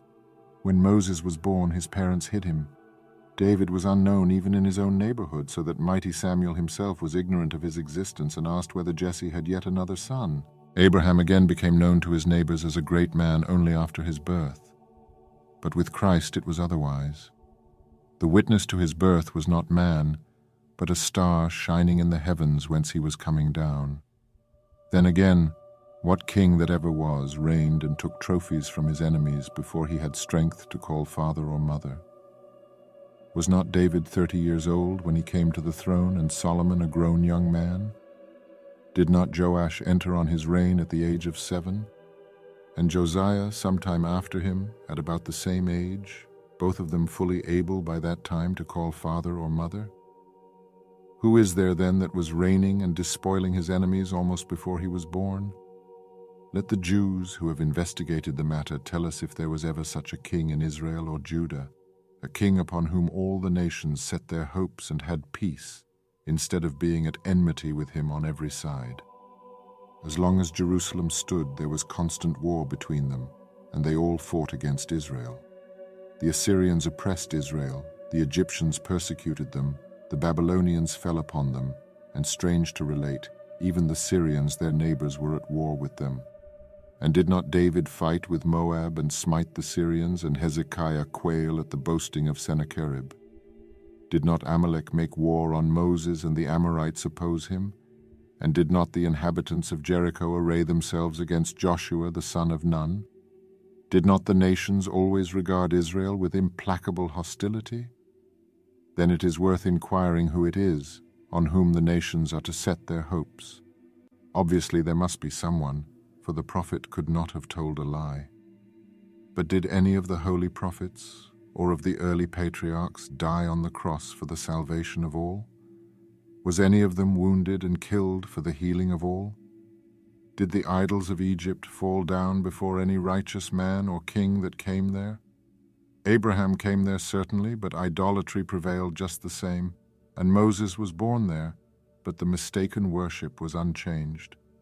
Again, does Scripture tell of anyone who was pierced in hands and feet or hung upon a tree at all, and by means of a cross perfected his sacrifice for the salvation of all? It was not Abraham, for he died in his bed, as did also Isaac and Jacob. Moses and Aaron died in the mountain, and David ended his days in his house without anybody having plotted against him. Certainly he had been sought by Saul, but he was preserved unharmed. Again Isaiah was sawn asunder, but he was not hung on a tree. Jeremiah was shamefully used, but he did not die under condemnation. Ezekiel suffered, but he did so, not on behalf of the people, but only to signify to them what was going to happen. Moreover, all these, even when they suffered, were but men, like other men. But he whom the Scriptures declare to suffer on behalf of all is called not merely man, but life of all, although in point of fact he did share our human nature. You shall see your life hanging before your eyes, they say, and who shall declare of what lineage he comes? With all the saints, we can trace their descent from the beginning and see exactly how each came to be. but the divine word maintains that we cannot declare the lineage of him who is the life. Who is it then of whom Holy Writ thus speaks? Who is there so great that even the prophets foretell of him such mighty things? There is indeed no one in the Scriptures at all, save the common Saviour of all, the Word of God, our Lord Jesus Christ. He it is that proceeded from a virgin and appeared as man on earth. He it is whose earthly lineage cannot be declared, because he alone derives his body from no human father, but from a virgin alone. We can trace the paternal descent of David and Moses and of all the patriarchs. But with the Saviour we cannot do so, for it was he himself who caused the star to announce his bodily birth, and it was fitting that the Word, when he came down from heaven, should have his sign in heaven too, and fitting that the King of creation on his coming forth should be visibly recognized by all the world. He was actually born in Judea, yet men from Persia came to worship him. He it is who won victory from his demon foes and trophies from the idolaters even before his bodily appearing, namely all the heathen who from every region have abjured the tradition of their fathers and the false worship of idols and are now placing their hope in Christ and transferring their allegiance to him. The thing is happening before our very eyes here in Egypt, and thereby another prophecy is fulfilled. For at no other time have the Egyptians ceased from their false worship, save when the Lord of all, riding as on a cloud, came down here in the body and brought the error of idols to nothing, and won over everybody to himself, and through himself to the Father. He it is who was crucified with the sun and moon as witnesses and by his death salvation has come to all men, and all creation has been redeemed. He is the life of all, and he it is who like a sheep gave up his own body to death, his life for ours and our salvation. Yet the Jews disbelieve this.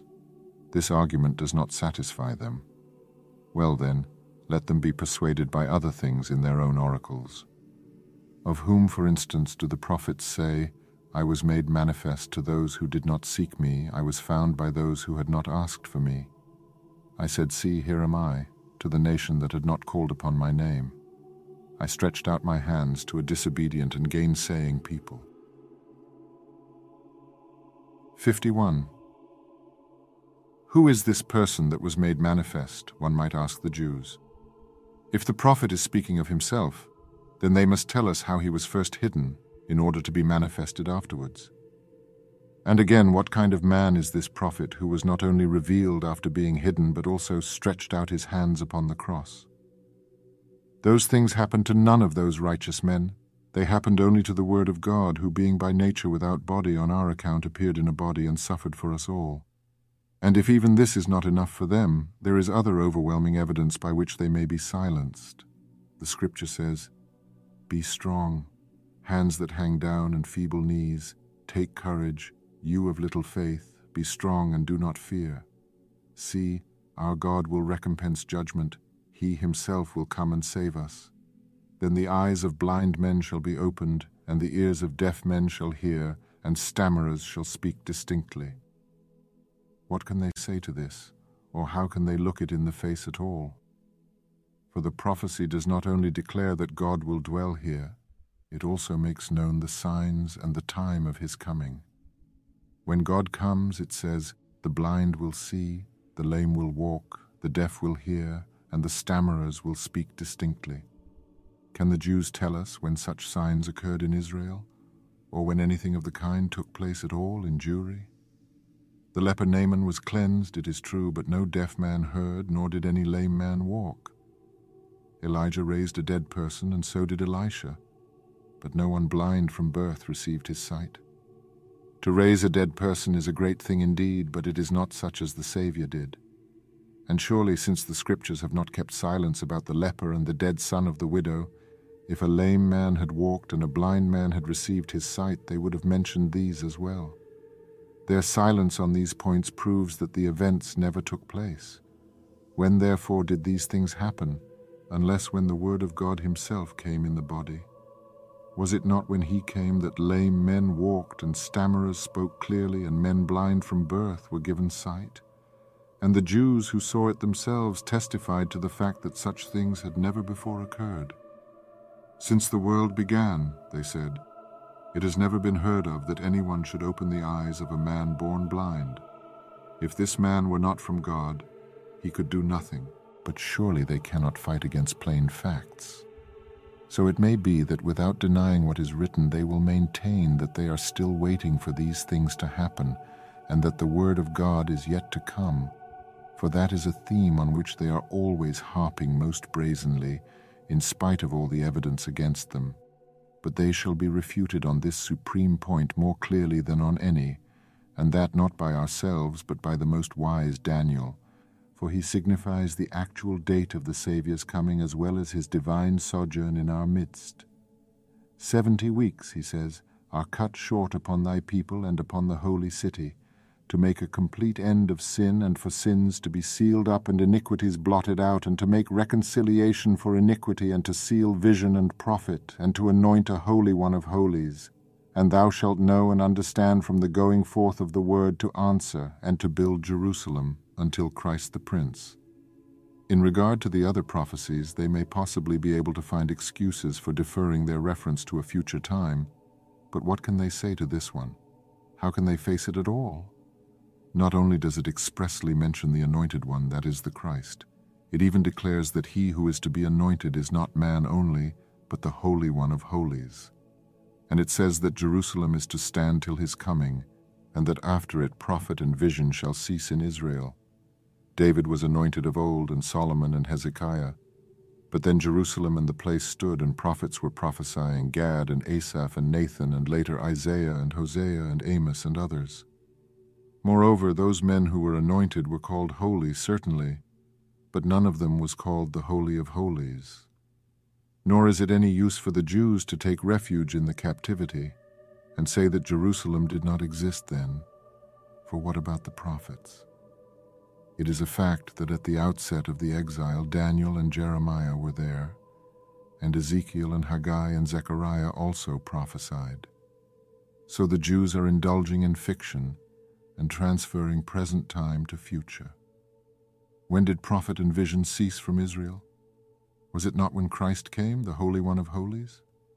It is in fact a sign and notable proof of the coming of the Word that Jerusalem no longer stands neither is prophet raised up nor vision revealed among them. And it is natural that it should be so. For when he that was signified had come, what need was there any longer of any to signify him? And when the truth had come, what further need was there of the shadow? On his account only they prophesied continually until such time as essential righteousness has come, who was made the ransom for the sins of all. For the same reason Jerusalem stood until the same time, in order that their men might premeditate the types before the truth was known. So, of course, once the Holy One of Holies had come, both vision and prophecy were sealed, and the kingdom of Jerusalem ceased at the same time because kings were to be anointed among them only until the Holy of Holies had been anointed. Moses also prophesies that the kingdom of the Jews shall stand until his time, saying, A ruler shall not fail from Judah, nor a prince from his loins, until the things laid up for him shall come, and the expectation of the nations himself. And that is why the Saviour himself was always proclaiming, The law and the prophets prophesied until John. So if there is still king or prophet or vision among the Jews, they do well to deny that Christ is come. But if there is neither king nor vision, and since that time all prophecy has been sealed and city and temple taken, how can they be so irreligious? How can they so flaunt the facts as to deny Christ who has brought it all about? Again, they see the heathen forsaking idols and setting their hopes through Christ on the God of Israel. Why do they yet deny Christ, who after the flesh was born of the root of Jesse and reigns henceforward?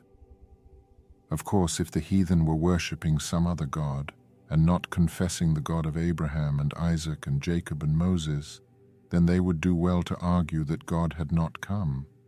But if the heathen are honoring the same God who gave the law to Moses and the promises to Abraham, the God whose word too the Jews dishonored, Why do they not recognize, or rather, why do they deliberately refuse to see that the Lord of whom the Scriptures prophesied has shone forth to the world and appeared to it in a bodily form?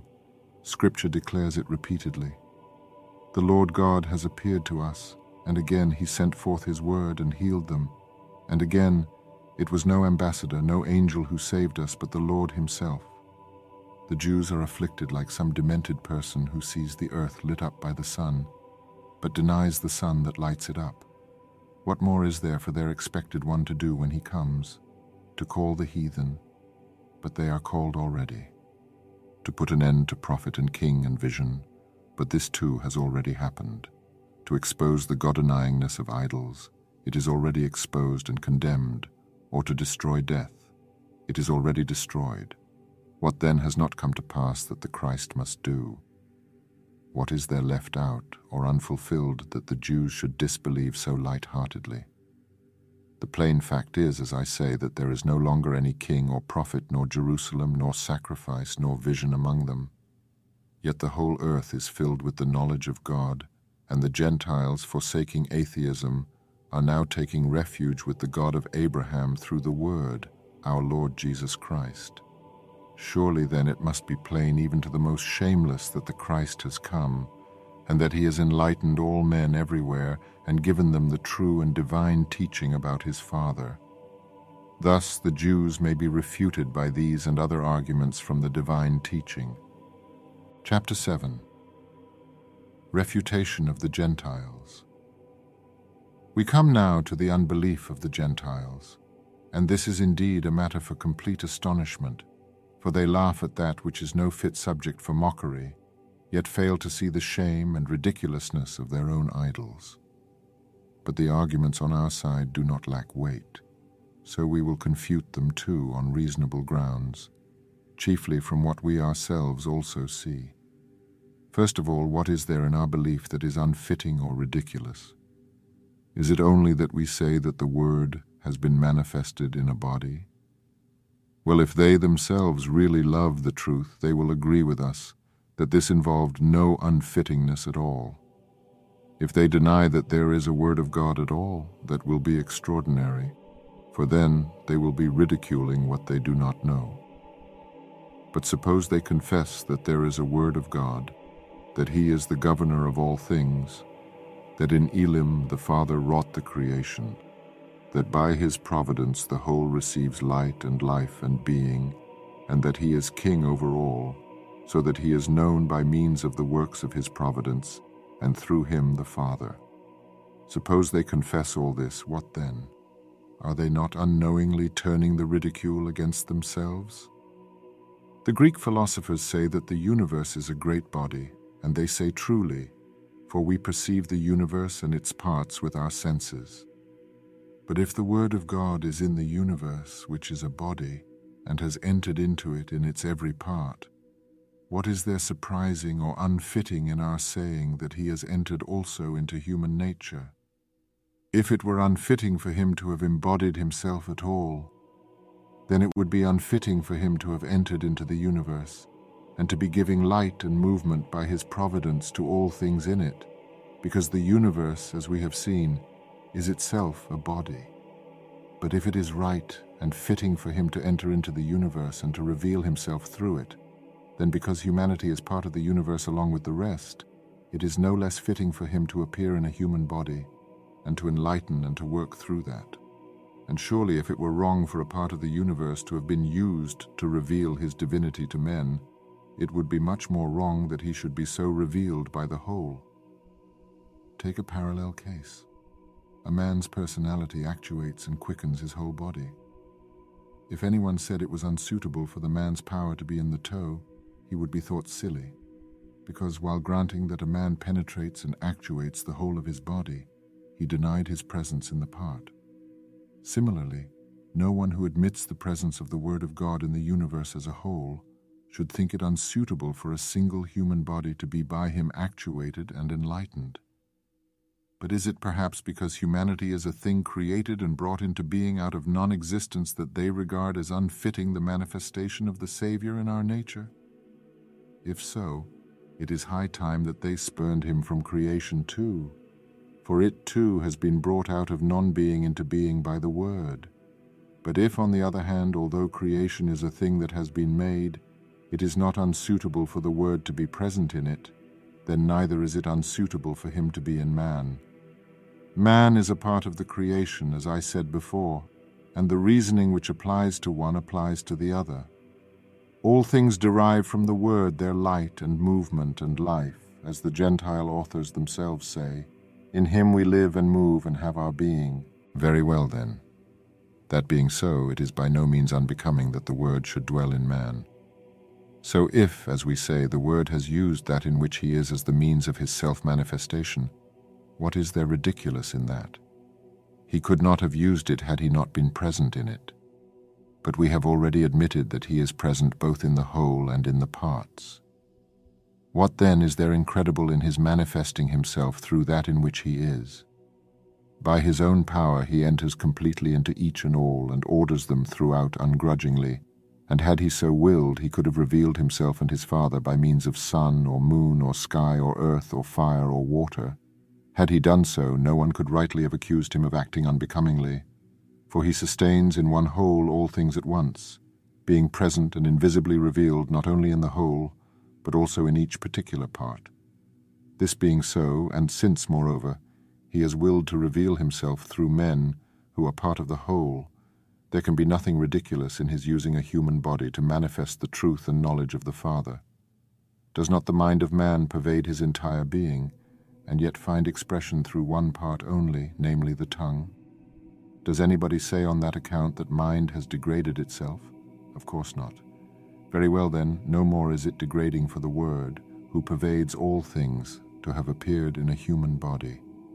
For as I said before, if it were unfitting for him thus to indwell the part, it would be equally so for him to exist within the whole. Some may then ask, why did he not manifest himself by means of other and nobler parts of creation, and use some nobler instrument, such as sun or moon or stars or fire or air, instead of mere man? The answer is this The Lord did not come to make a display, He came to heal and to teach suffering men. For one who wanted to make a display, the thing would have been just to appear and dazzle the beholders. But for him who came to heal and to teach the way was not merely to dwell here, but to put himself at the disposal of those who needed him and to be manifested according as they could bear it, not vitiating the value of the divine appearing by exceeding their capacity to receive it. Moreover, nothing in creation had erred from the path of God's purpose for it, save only man. Sun, moon, heaven, stars, water, air, none of these had swerved from their order, but knowing the Word as their Maker and their King, remained as they were made. Men alone having rejected what is good, have invented nothings instead of the truth, and have ascribed the honor due to God and the knowledge concerning him to demons and men in the form of stones. Obviously the divine goodness could not overlook so grave a matter as this, but men could not recognize him as ordering and ruling creation as a whole. So what does he do? He takes to himself for instrument a part of the whole, namely a human body, and enters into that. Thus he ensured that men should recognize him in the part who could not do so in the whole, and that those who could not lift their eyes to his unseen power might recognize and behold him in the likeness of themselves. For being men, they would naturally learn to know his Father more quickly and directly by means of a body that corresponded to their own and by the divine works done through it for by comparing his works with their own they would judge his to be not human, but divine. And if, as they say, it were unsuitable for the Word to reveal himself through bodily acts, it would be equally so for him to do so through the works of the universe. His being in creation does not mean that he shares its nature. On the contrary, all created things partake of his power. Similarly, Though he used the body as his instrument, he shared nothing of its defect, but rather sanctified it by his indwelling, Does not even Plato, of whom the Greeks think so much, say that the author of the universe, seeing it storm tossed and in danger of sinking into the state of dissolution, takes his seat at the helm of the life force of the universe and comes to the rescue and puts everything right? What then is there incredible in our saying that mankind having gone astray, the Word descended upon it and was manifest as man? So that by his intrinsic goodness and his steersmanship he might save it from the storm. It may be, however, that, though shamed into agreeing that this objection is void, the Greeks will want to raise another. They will say that if God wanted to instruct and save mankind, he might have done so, not by his word's assumption of a body, but even as he at first created them, by the mere signification of his will. The reasonable reply to that is that the circumstances in the two cases are quite different. In the beginning, nothing as yet existed at all. All that was needed, therefore, in order to bring all things into being, was that his will to do so should be signified. But once man was in existence, and things that were, not things that were not, demanded to be healed, it followed as a matter of course that the healer and Saviour should align himself with those things that existed already, in order to heal the existing evil. For that reason, therefore, he was made man, and used the body as his human instrument. If this were not the fitting way, and he willed to use an instrument at all, how otherwise was the word to come? And whence could he take his instrument, save from among those already in existence and needing his Godhead through one like themselves? It was not things non existent that needed salvation, for which a bare creative word might have sufficed, but man, man already in existence and already in process of corruption and ruin. It was natural and right, therefore, for the Word to use a human instrument and by that means unfold himself to all. You must know, moreover, that the corruption which had set in was not external to the body, but established within it. The need, therefore, was that life should cleave to it in corruption's place, so that just as death was brought into being in the body, life also might be engendered in it. If death had been exterior to the body, life might fittingly have been the same. But if death was within the body, woven into its very substance and dominating it as though completely one with it, the need was for life to be woven into it instead so that the body, by thus enduing itself with life, might cast corruption off. Suppose the word had come outside the body instead of in it. He would, of course, have defeated death because death is powerless against the life. But the corruption inherent in the body would have remained in it nonetheless. Naturally, therefore, the Saviour assumed a body for himself, in order that the body, being interwoven as it were with life, should no longer remain a mortal thing in thrall to death but as endued with immortality and risen from death, should thenceforth remain immortal. For once having put up corruption, it could not rise unless it put on life instead, and besides this, death of its very nature could not appear otherwise than in a body. Therefore he put on a body, so that in the body he might find death and blot it out. And indeed, how could the Lord have been proved to be the life at all, had he not endued with life that which was subject to death? Take an illustration. Stubble is a substance naturally destructible by fire, and it still remains stubble, fearing the menace of fire which has the natural property of consuming it, even if fire is kept away from it so that it is not actually burnt. But suppose that, instead of merely keeping the fire from it, somebody soaks the stubble with a quantity of asbestos, the substance which is said to be the antidote to fire. Then the stubble no longer fears the fire because it has put on that which fire cannot touch, and therefore it is safe. It is just the same with regard to the body and death. Had death been kept from it by a mere command, it would still have remained mortal and corruptible according to its nature. To prevent this, it put on the incorporeal Word of God, and therefore fears neither death nor corruption any more, for it is clad with life as with a garment, and in it corruption is clean done away. The Word of God thus acted consistently in assuming a body and using a human instrument to vitalize the body. He was consistent in working through man to reveal himself everywhere, as well as through the other parts of his creation, so that nothing was left void of his divinity and knowledge. For I take up now the point I made before, namely that the Saviour did this in order that he might fill all things everywhere with the knowledge of himself, just as they are already filled with his presence, even as the divine scripture says, The whole universe was filled with the knowledge of the Lord. If a man looks up to heaven, he sees there his ordering, but if he cannot look so high as heaven, but only so far as men, through his works he sees his power, incomparable with human might and learns from them that he alone among men is God the Word. Or, if a man has gone astray among demons and is in fear of them, he may see this man drive them out and judge therefrom that he is indeed their master. Again, if a man has been immersed in the element of water and thinks that it is God, as indeed the Egyptians do worship water, he may see its very nature changed by him and learn that the Lord is creator of all. And if a man has gone down even to Hades, and stands awestruck before the heroes who have descended thither, regarding them as gods. Still he may see the fact of Christ's resurrection and his victory over death, and reason from it that of all these he alone is very Lord and God. For the Lord touched all parts of creation and freed and undeceived them all from every deceit. As St. Paul says, having put off from himself the principalities and the powers, he triumphed on the cross so that no one could possibly be any longer deceived, but everywhere might find the very word of God. For thus man, enclosed on every side by the works of creation and everywhere, in heaven, in Hades, in men and on the earth, beholding the unfolded Godhead of the Word, is no longer deceived concerning God, but worships Christ alone, and through him rightly knows the Father.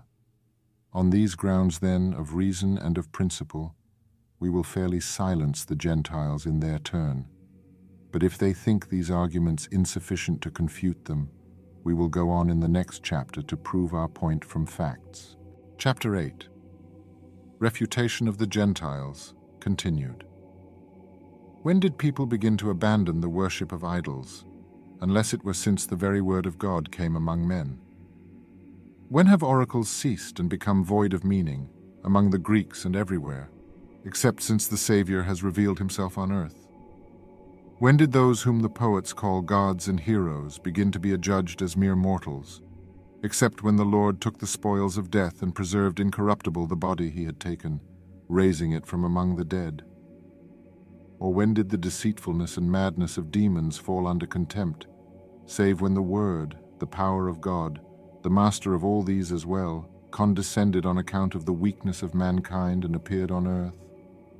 When did the practice and theory of magic begin to be spurned underfoot, if not at the manifestation of the divine word to men? In a word, when did the wisdom of the Greeks become foolish, save when the true wisdom of God revealed himself on earth? In old times the whole world and every place in it was led astray by the worship of idols, and men thought the idols were the only gods that were. But now, all over the world, men are forsaking the fear of idols and taking refuge with Christ. And by worshipping Him as God, they come through Him to know the Father also, whom formerly they did not know. The amazing thing, moreover, is this the objects of worship formerly were varied and countless. Each place had its own idol, and the so called God of one place could not pass over to another in order to persuade the people there to worship him but was barely reverenced even by his own. Indeed, no. Nobody worshipped his neighbor's God, but every man had his own idol and thought that it was Lord of all.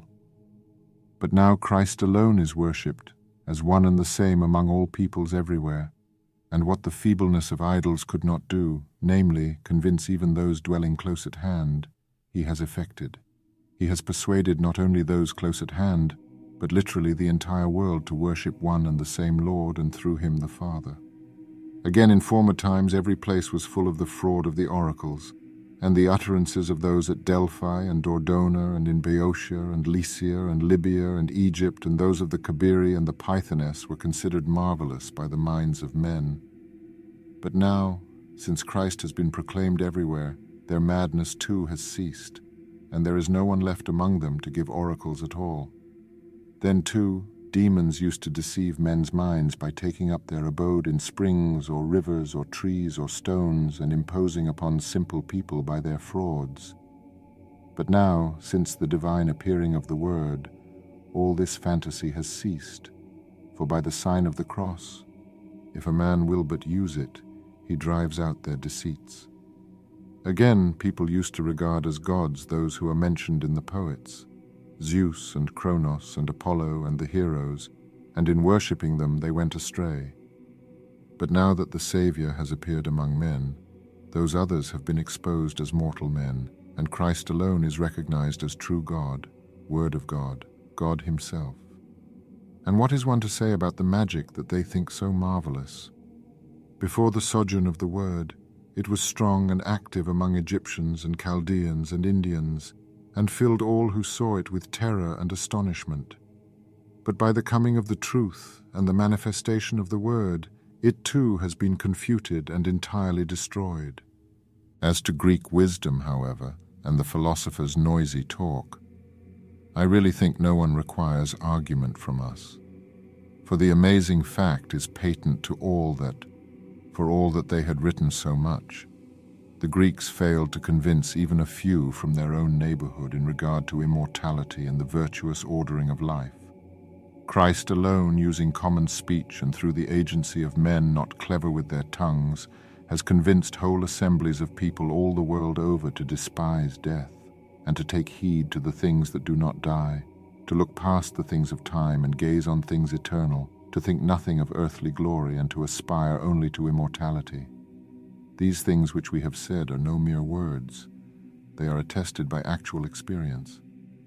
Anyone who likes may see the proof of glory in the virgins of Christ, and in the young men who practice chastity as part of their religion, and in the assurance of immortality in so great and glad a company of martyrs. Anyone too may put what we have said to the proof of experience in another way.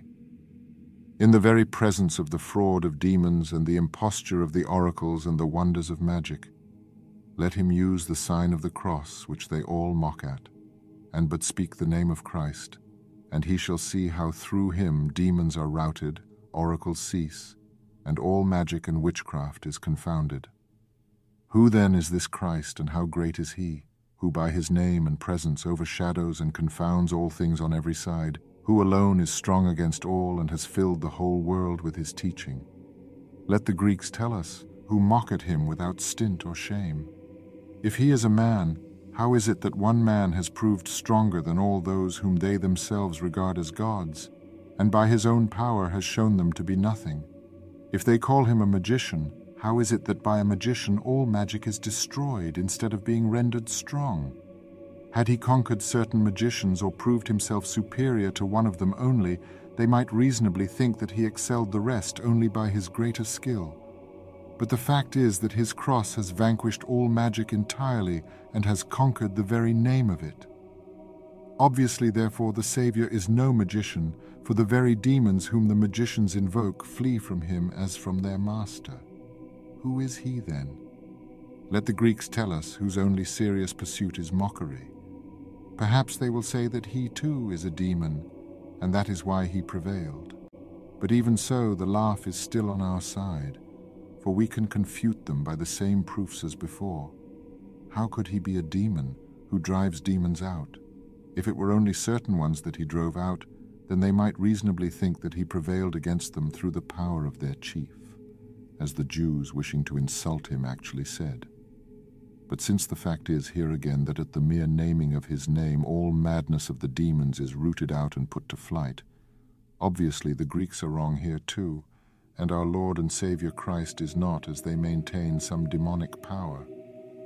If then the Saviour is neither a mere man nor a magician, nor one of the demons, but has by his Godhead confounded and overshadowed the opinions of the poets and the delusion of the demons and the wisdom of the Greeks, it must be manifest and will be owned by all that he is in truth Son of God, existent Word and wisdom and power of the Father. This is the reason why his works are no mere human works, but both intrinsically and by comparison with those of men, are recognized as being superhuman and truly the works of God. What man that ever was, for instance, formed a body for himself from a virgin only? Or what man ever healed so many diseases as the common Lord of all, who restored that which was lacking in man's nature or made one blind from birth to see? Aesculapius was deified by the Greeks because he practiced the art of healing and discovered herbs as remedies for bodily diseases, not, of course, forming them himself out of the earth, but finding them out by the study of nature. But what is that in comparison with what the Savior did when, instead of just healing a wound, he both fashioned essential being and restored to health the thing that he had formed?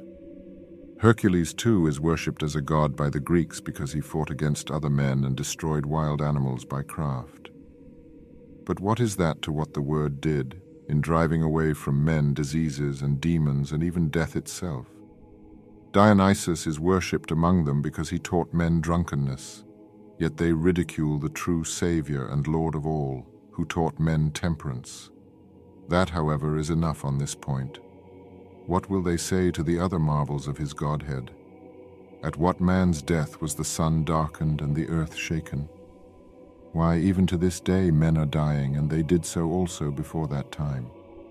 When did any such marvels happen in their case? Now shall we pass over the deeds done in his earthly body and mention those after his resurrection. Has any man's teaching in any place or at any time ever prevailed everywhere as one and the same from one end of the earth to the other? so that his worship has fairly flown through every land. Again, if, as they say, Christ is man only and not God the Word, why do not the gods of the Greeks prevent his entering their domains? Or why, on the other hand, does the Word himself dwelling in our midst make an end of their worship by his teaching and put their fraud to shame? 50. Many before him have been kings and tyrants of the earth. History tells also of many among the Chaldeans and Egyptians and Indians who were wise men and magicians. But which of those I do not say after his death, but while yet in this life, was ever able so far to prevail as to fill the whole world with his teaching and retrieve so great a multitude from the craven fear of idols, as our Saviour has won over from idols to himself? The Greek philosophers have compiled many works with persuasiveness and much skill in words. But what fruit have they to show for this such as has the cross of Christ? Their wise thoughts were persuasive enough until they died. Yet even in their lifetime their seeming influence was counterbalanced by their rivalry with one another, for they were a jealous company and declaimed against each other.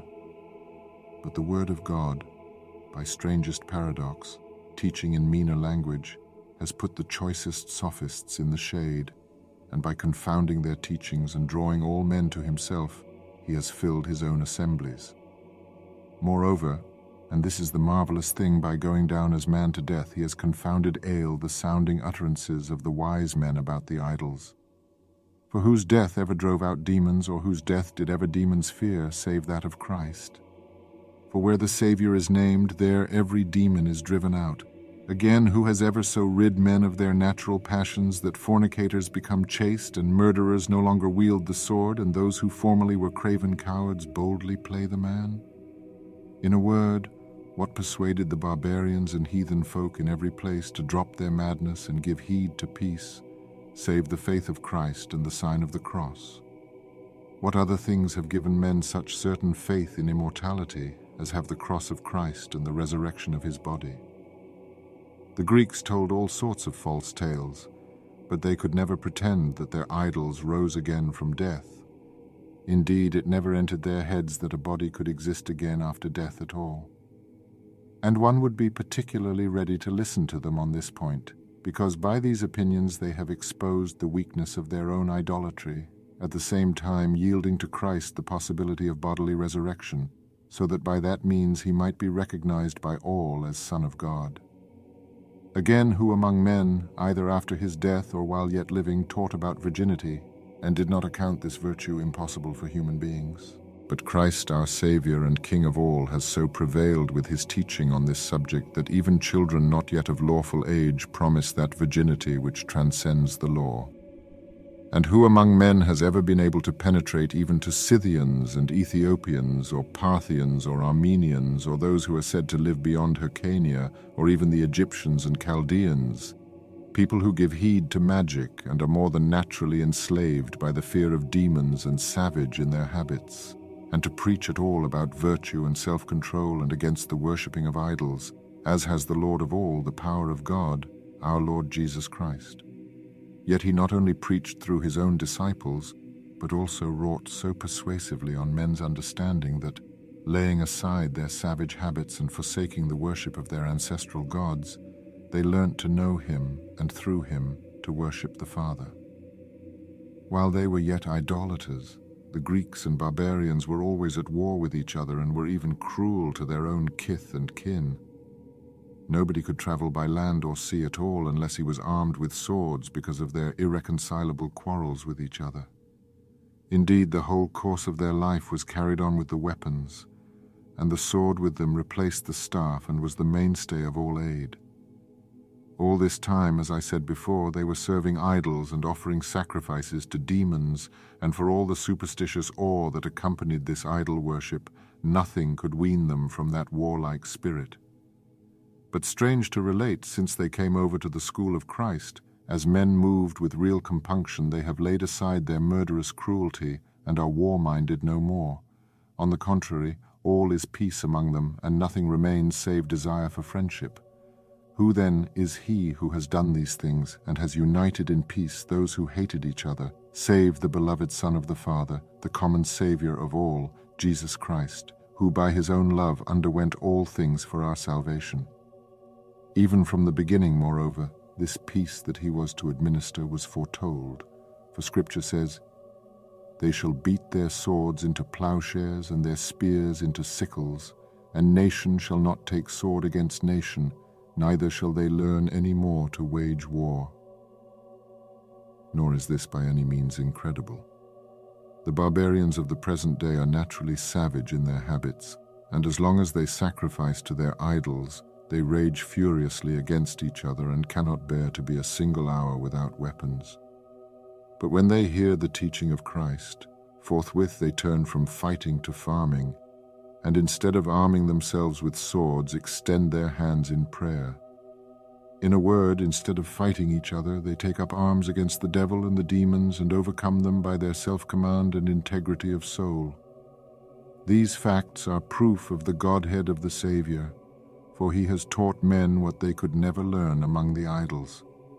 It is also no small exposure of the weakness and nothingness of demons and idols, for it was because they knew their own weakness that the demons were always setting men to fight each other, fearing lest, if they ceased from mutual strife, they would turn to attack the demons themselves. For in truth, the disciples of Christ, instead of fighting each other, stand arrayed against demons by their habits and virtuous actions, and chase them away and mock at their captain the devil. Even in youth they are chaste. They endure in times of testing and persevere in toils. When they are insulted, they are patient. When robbed, they make light of it, and marvelous to relate, they make light even of death itself and become martyrs of Christ. And here is another proof of the Godhead of the Savior, which is indeed utterly amazing. What mere man or magician or tyrant or king was ever able by himself to do so much? Did anyone ever fight against the whole system of idol worship and the whole host of demons and all magic and all the wisdom of the Greeks, at a time when all of these were strong and flourishing and taking everybody in, as did our Lord, the very Word of God? Yet he is even now invisibly exposing every man's error, and single-handed is carrying off all men from them all so that those who used to worship idols now tread them underfoot. Reputed magicians burn their books, and the wise prefer to all studies the interpretation of the Gospels. They are deserting those whom formerly they worshipped. They worship and confess as Christ and God Him, whom they used to ridicule as crucified. Their so-called gods are routed by the sign of the cross, and the crucified Savior is proclaimed in all the world as God and Son of God. Moreover, the gods worshipped among the Greeks are now falling into disrepute among them on account of the disgraceful things they did. For those who receive the teaching of Christ are more chaste in life than they. If these, and the like of them, are human works, let anyone who will show us similar ones done by men in former time, and so convince us. But if they are shown to be, and are the works not of men but of God, why are the unbelievers so irreligious as not to recognize the Master who did them? They are afflicted as a man would be who failed to recognize God the Artificer through the works of creation. For surely if they had recognized his Godhead through his power over the universe, they would recognize also that the bodily works of Christ are not human, but are those of the Savior of all, the Word of God. And had they recognized this, as Paul says, they would not have crucified the Lord of glory. As then, he who desires to see God, who by nature is invisible and not to be beheld, may yet perceive and know him through his works. So too let him who does not see Christ with his understanding at least consider him in his bodily works, and test whether they be of man or God. If they be of man, then let him scoff. But if they be of God, let him not mock at things which are no fit subject for scorn, but rather let him recognize the fact and marvel that things divine have been revealed to us by such humble means, that through death, deathlessness has been made known to us, and through the incarnation of the Word, the mind whence all things proceed has been declared, and its agent and ordainer, the Word of God Himself. He indeed assumed humanity that we might become God. He manifested Himself by means of a body in order that we might perceive the mind of the unseen Father. He endured shame from men that we might inherit immortality. He Himself was unhurt by this for he is impassible and incorruptible. But by his own impassibility he kept and healed the suffering men on whose account he thus endured. In short, such and so many are the Saviour's achievements that follow from his incarnation, that to try to number them is like gazing at the open sea and trying to count the waves. One cannot see all the waves with one's eyes, for when one tries to do so, those that are following on baffle one's senses. Even so, when one wants to take in all the achievements of Christ in the body, one cannot do so, even by reckoning them up. For the things that transcend one's thought are always more than those one thinks that one has grasped. As we cannot speak adequately about even a part of his work, therefore, it will be better for us not to speak about it as a whole. So we will mention but one thing more and then leave the whole for you to marvel at. For indeed everything about it is marvelous, and wherever a man turns his gaze, he sees the Godhead of the Word and is smitten with awe. The substance of what we have said so far may be summarized as follows. Since the Saviour came to dwell among us, not only does idolatry no longer increase, but it is getting less and gradually ceasing to be. Similarly, not only does the wisdom of the Greeks no longer make any progress, but that which used to be is disappearing. And demons, so far from continuing to impose on people by their deceits and oracle givings and sorceries, are routed by the sign of the cross if they so much as try. On the other hand, while idolatry and everything else that opposes the faith of Christ is daily dwindling and weakening and falling, see the Saviour's teaching is increasing everywhere. Worship then the Saviour who is above all and mighty, even God the Word, and condemn those who are being defeated and made to disappear by him. When the sun has come, darkness prevails no longer. Any of it that may be left anywhere is driven away.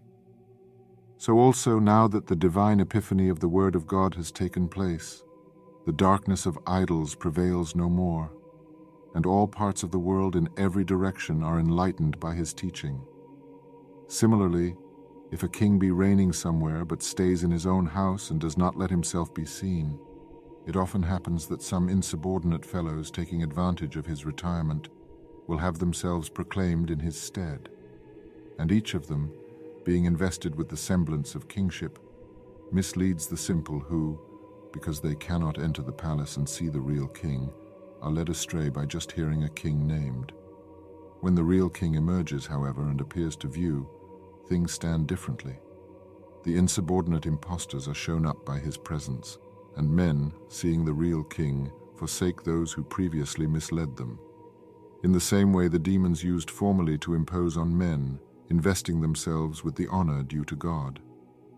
But since the word of God has been manifested in a body, and has made known to us his own Father, the fraud of the demons is stopped and made to disappear, and men, turning their eyes to the true God, word of the Father, forsake the idols and come to know the true God. Now this is proof that Christ is God, the Word and power of God. For whereas human things cease and the fact of Christ remains, it is clear to all that the things which cease are temporary, but that he who remains is God and very Son of God, the sole begotten Word. Chapter 9 Conclusion Here then, Macarius, is our offering to you who love Christ, a brief statement of the faith of Christ and of the manifestation of his Godhead to us. This will give you a beginning, and you must go on to prove its truth by the study of the Scriptures. They were written and inspired by God, and we, who have learned from inspired teachers who read the Scriptures and became martyrs for the Godhead of Christ, make further contribution to your eagerness to learn. From the Scriptures you will learn also of his second manifestation to us, glorious and divine indeed, when he shall come not in lowliness but in his proper glory, no longer in humiliation but in majesty, no longer to suffer but to bestow on us all the fruit of his cross, the resurrection and incorruptibility. No longer will he then be judged, but rather will himself be judge, judging each and all according to their deeds done in the body, whether good or ill. Then for the good is laid up the heavenly kingdom, but for those that practice evil outer darkness and the eternal fire. So also the Lord himself says, I say unto you, Hereafter ye shall see the Son of Man seated on the right hand of power, coming on the clouds of heaven in the glory of the Father. For that day we have one of his own sayings to prepare us, Get ready and watch, for ye know not the hour in which he cometh. And blessed Paul says, We must all stand before the judgment seat of Christ, that each one may receive according as he practiced in the body, whether good or ill. But for the searching and right understanding of the Scriptures there is need of a good life and a pure soul, and for Christian virtue to guide the mind to grasp, so far as human nature can, the truth concerning God the Word. One cannot possibly understand the teaching of the saints unless one has a pure mind and is trying to imitate their life. Anyone who wants to look at sunlight naturally wipes his eye clear first in order to make at any rate some approximation to the purity of that on which he looks. And a person wishing to see a city or country goes to the place in order to do so. Similarly, anyone who wishes to understand the mind of the sacred writers must first cleanse his own life and approach the saints by copying their deeds. Thus united to them in the fellowship of life, he will both understand the things revealed to them by God and thenceforth escaping the peril that threatens sinners in the judgment, will receive that which is laid up for the saints in the kingdom of heaven. Of that reward it is written, Eye hath not seen nor ear heard, neither hath entered into the heart of man the things that God has prepared for them that live a godly life, and love the God and Father in Christ Jesus our Lord, through whom and with whom be to the Father himself, with the Son himself, in the Holy Spirit, honor and might and glory to ages of ages. Amen.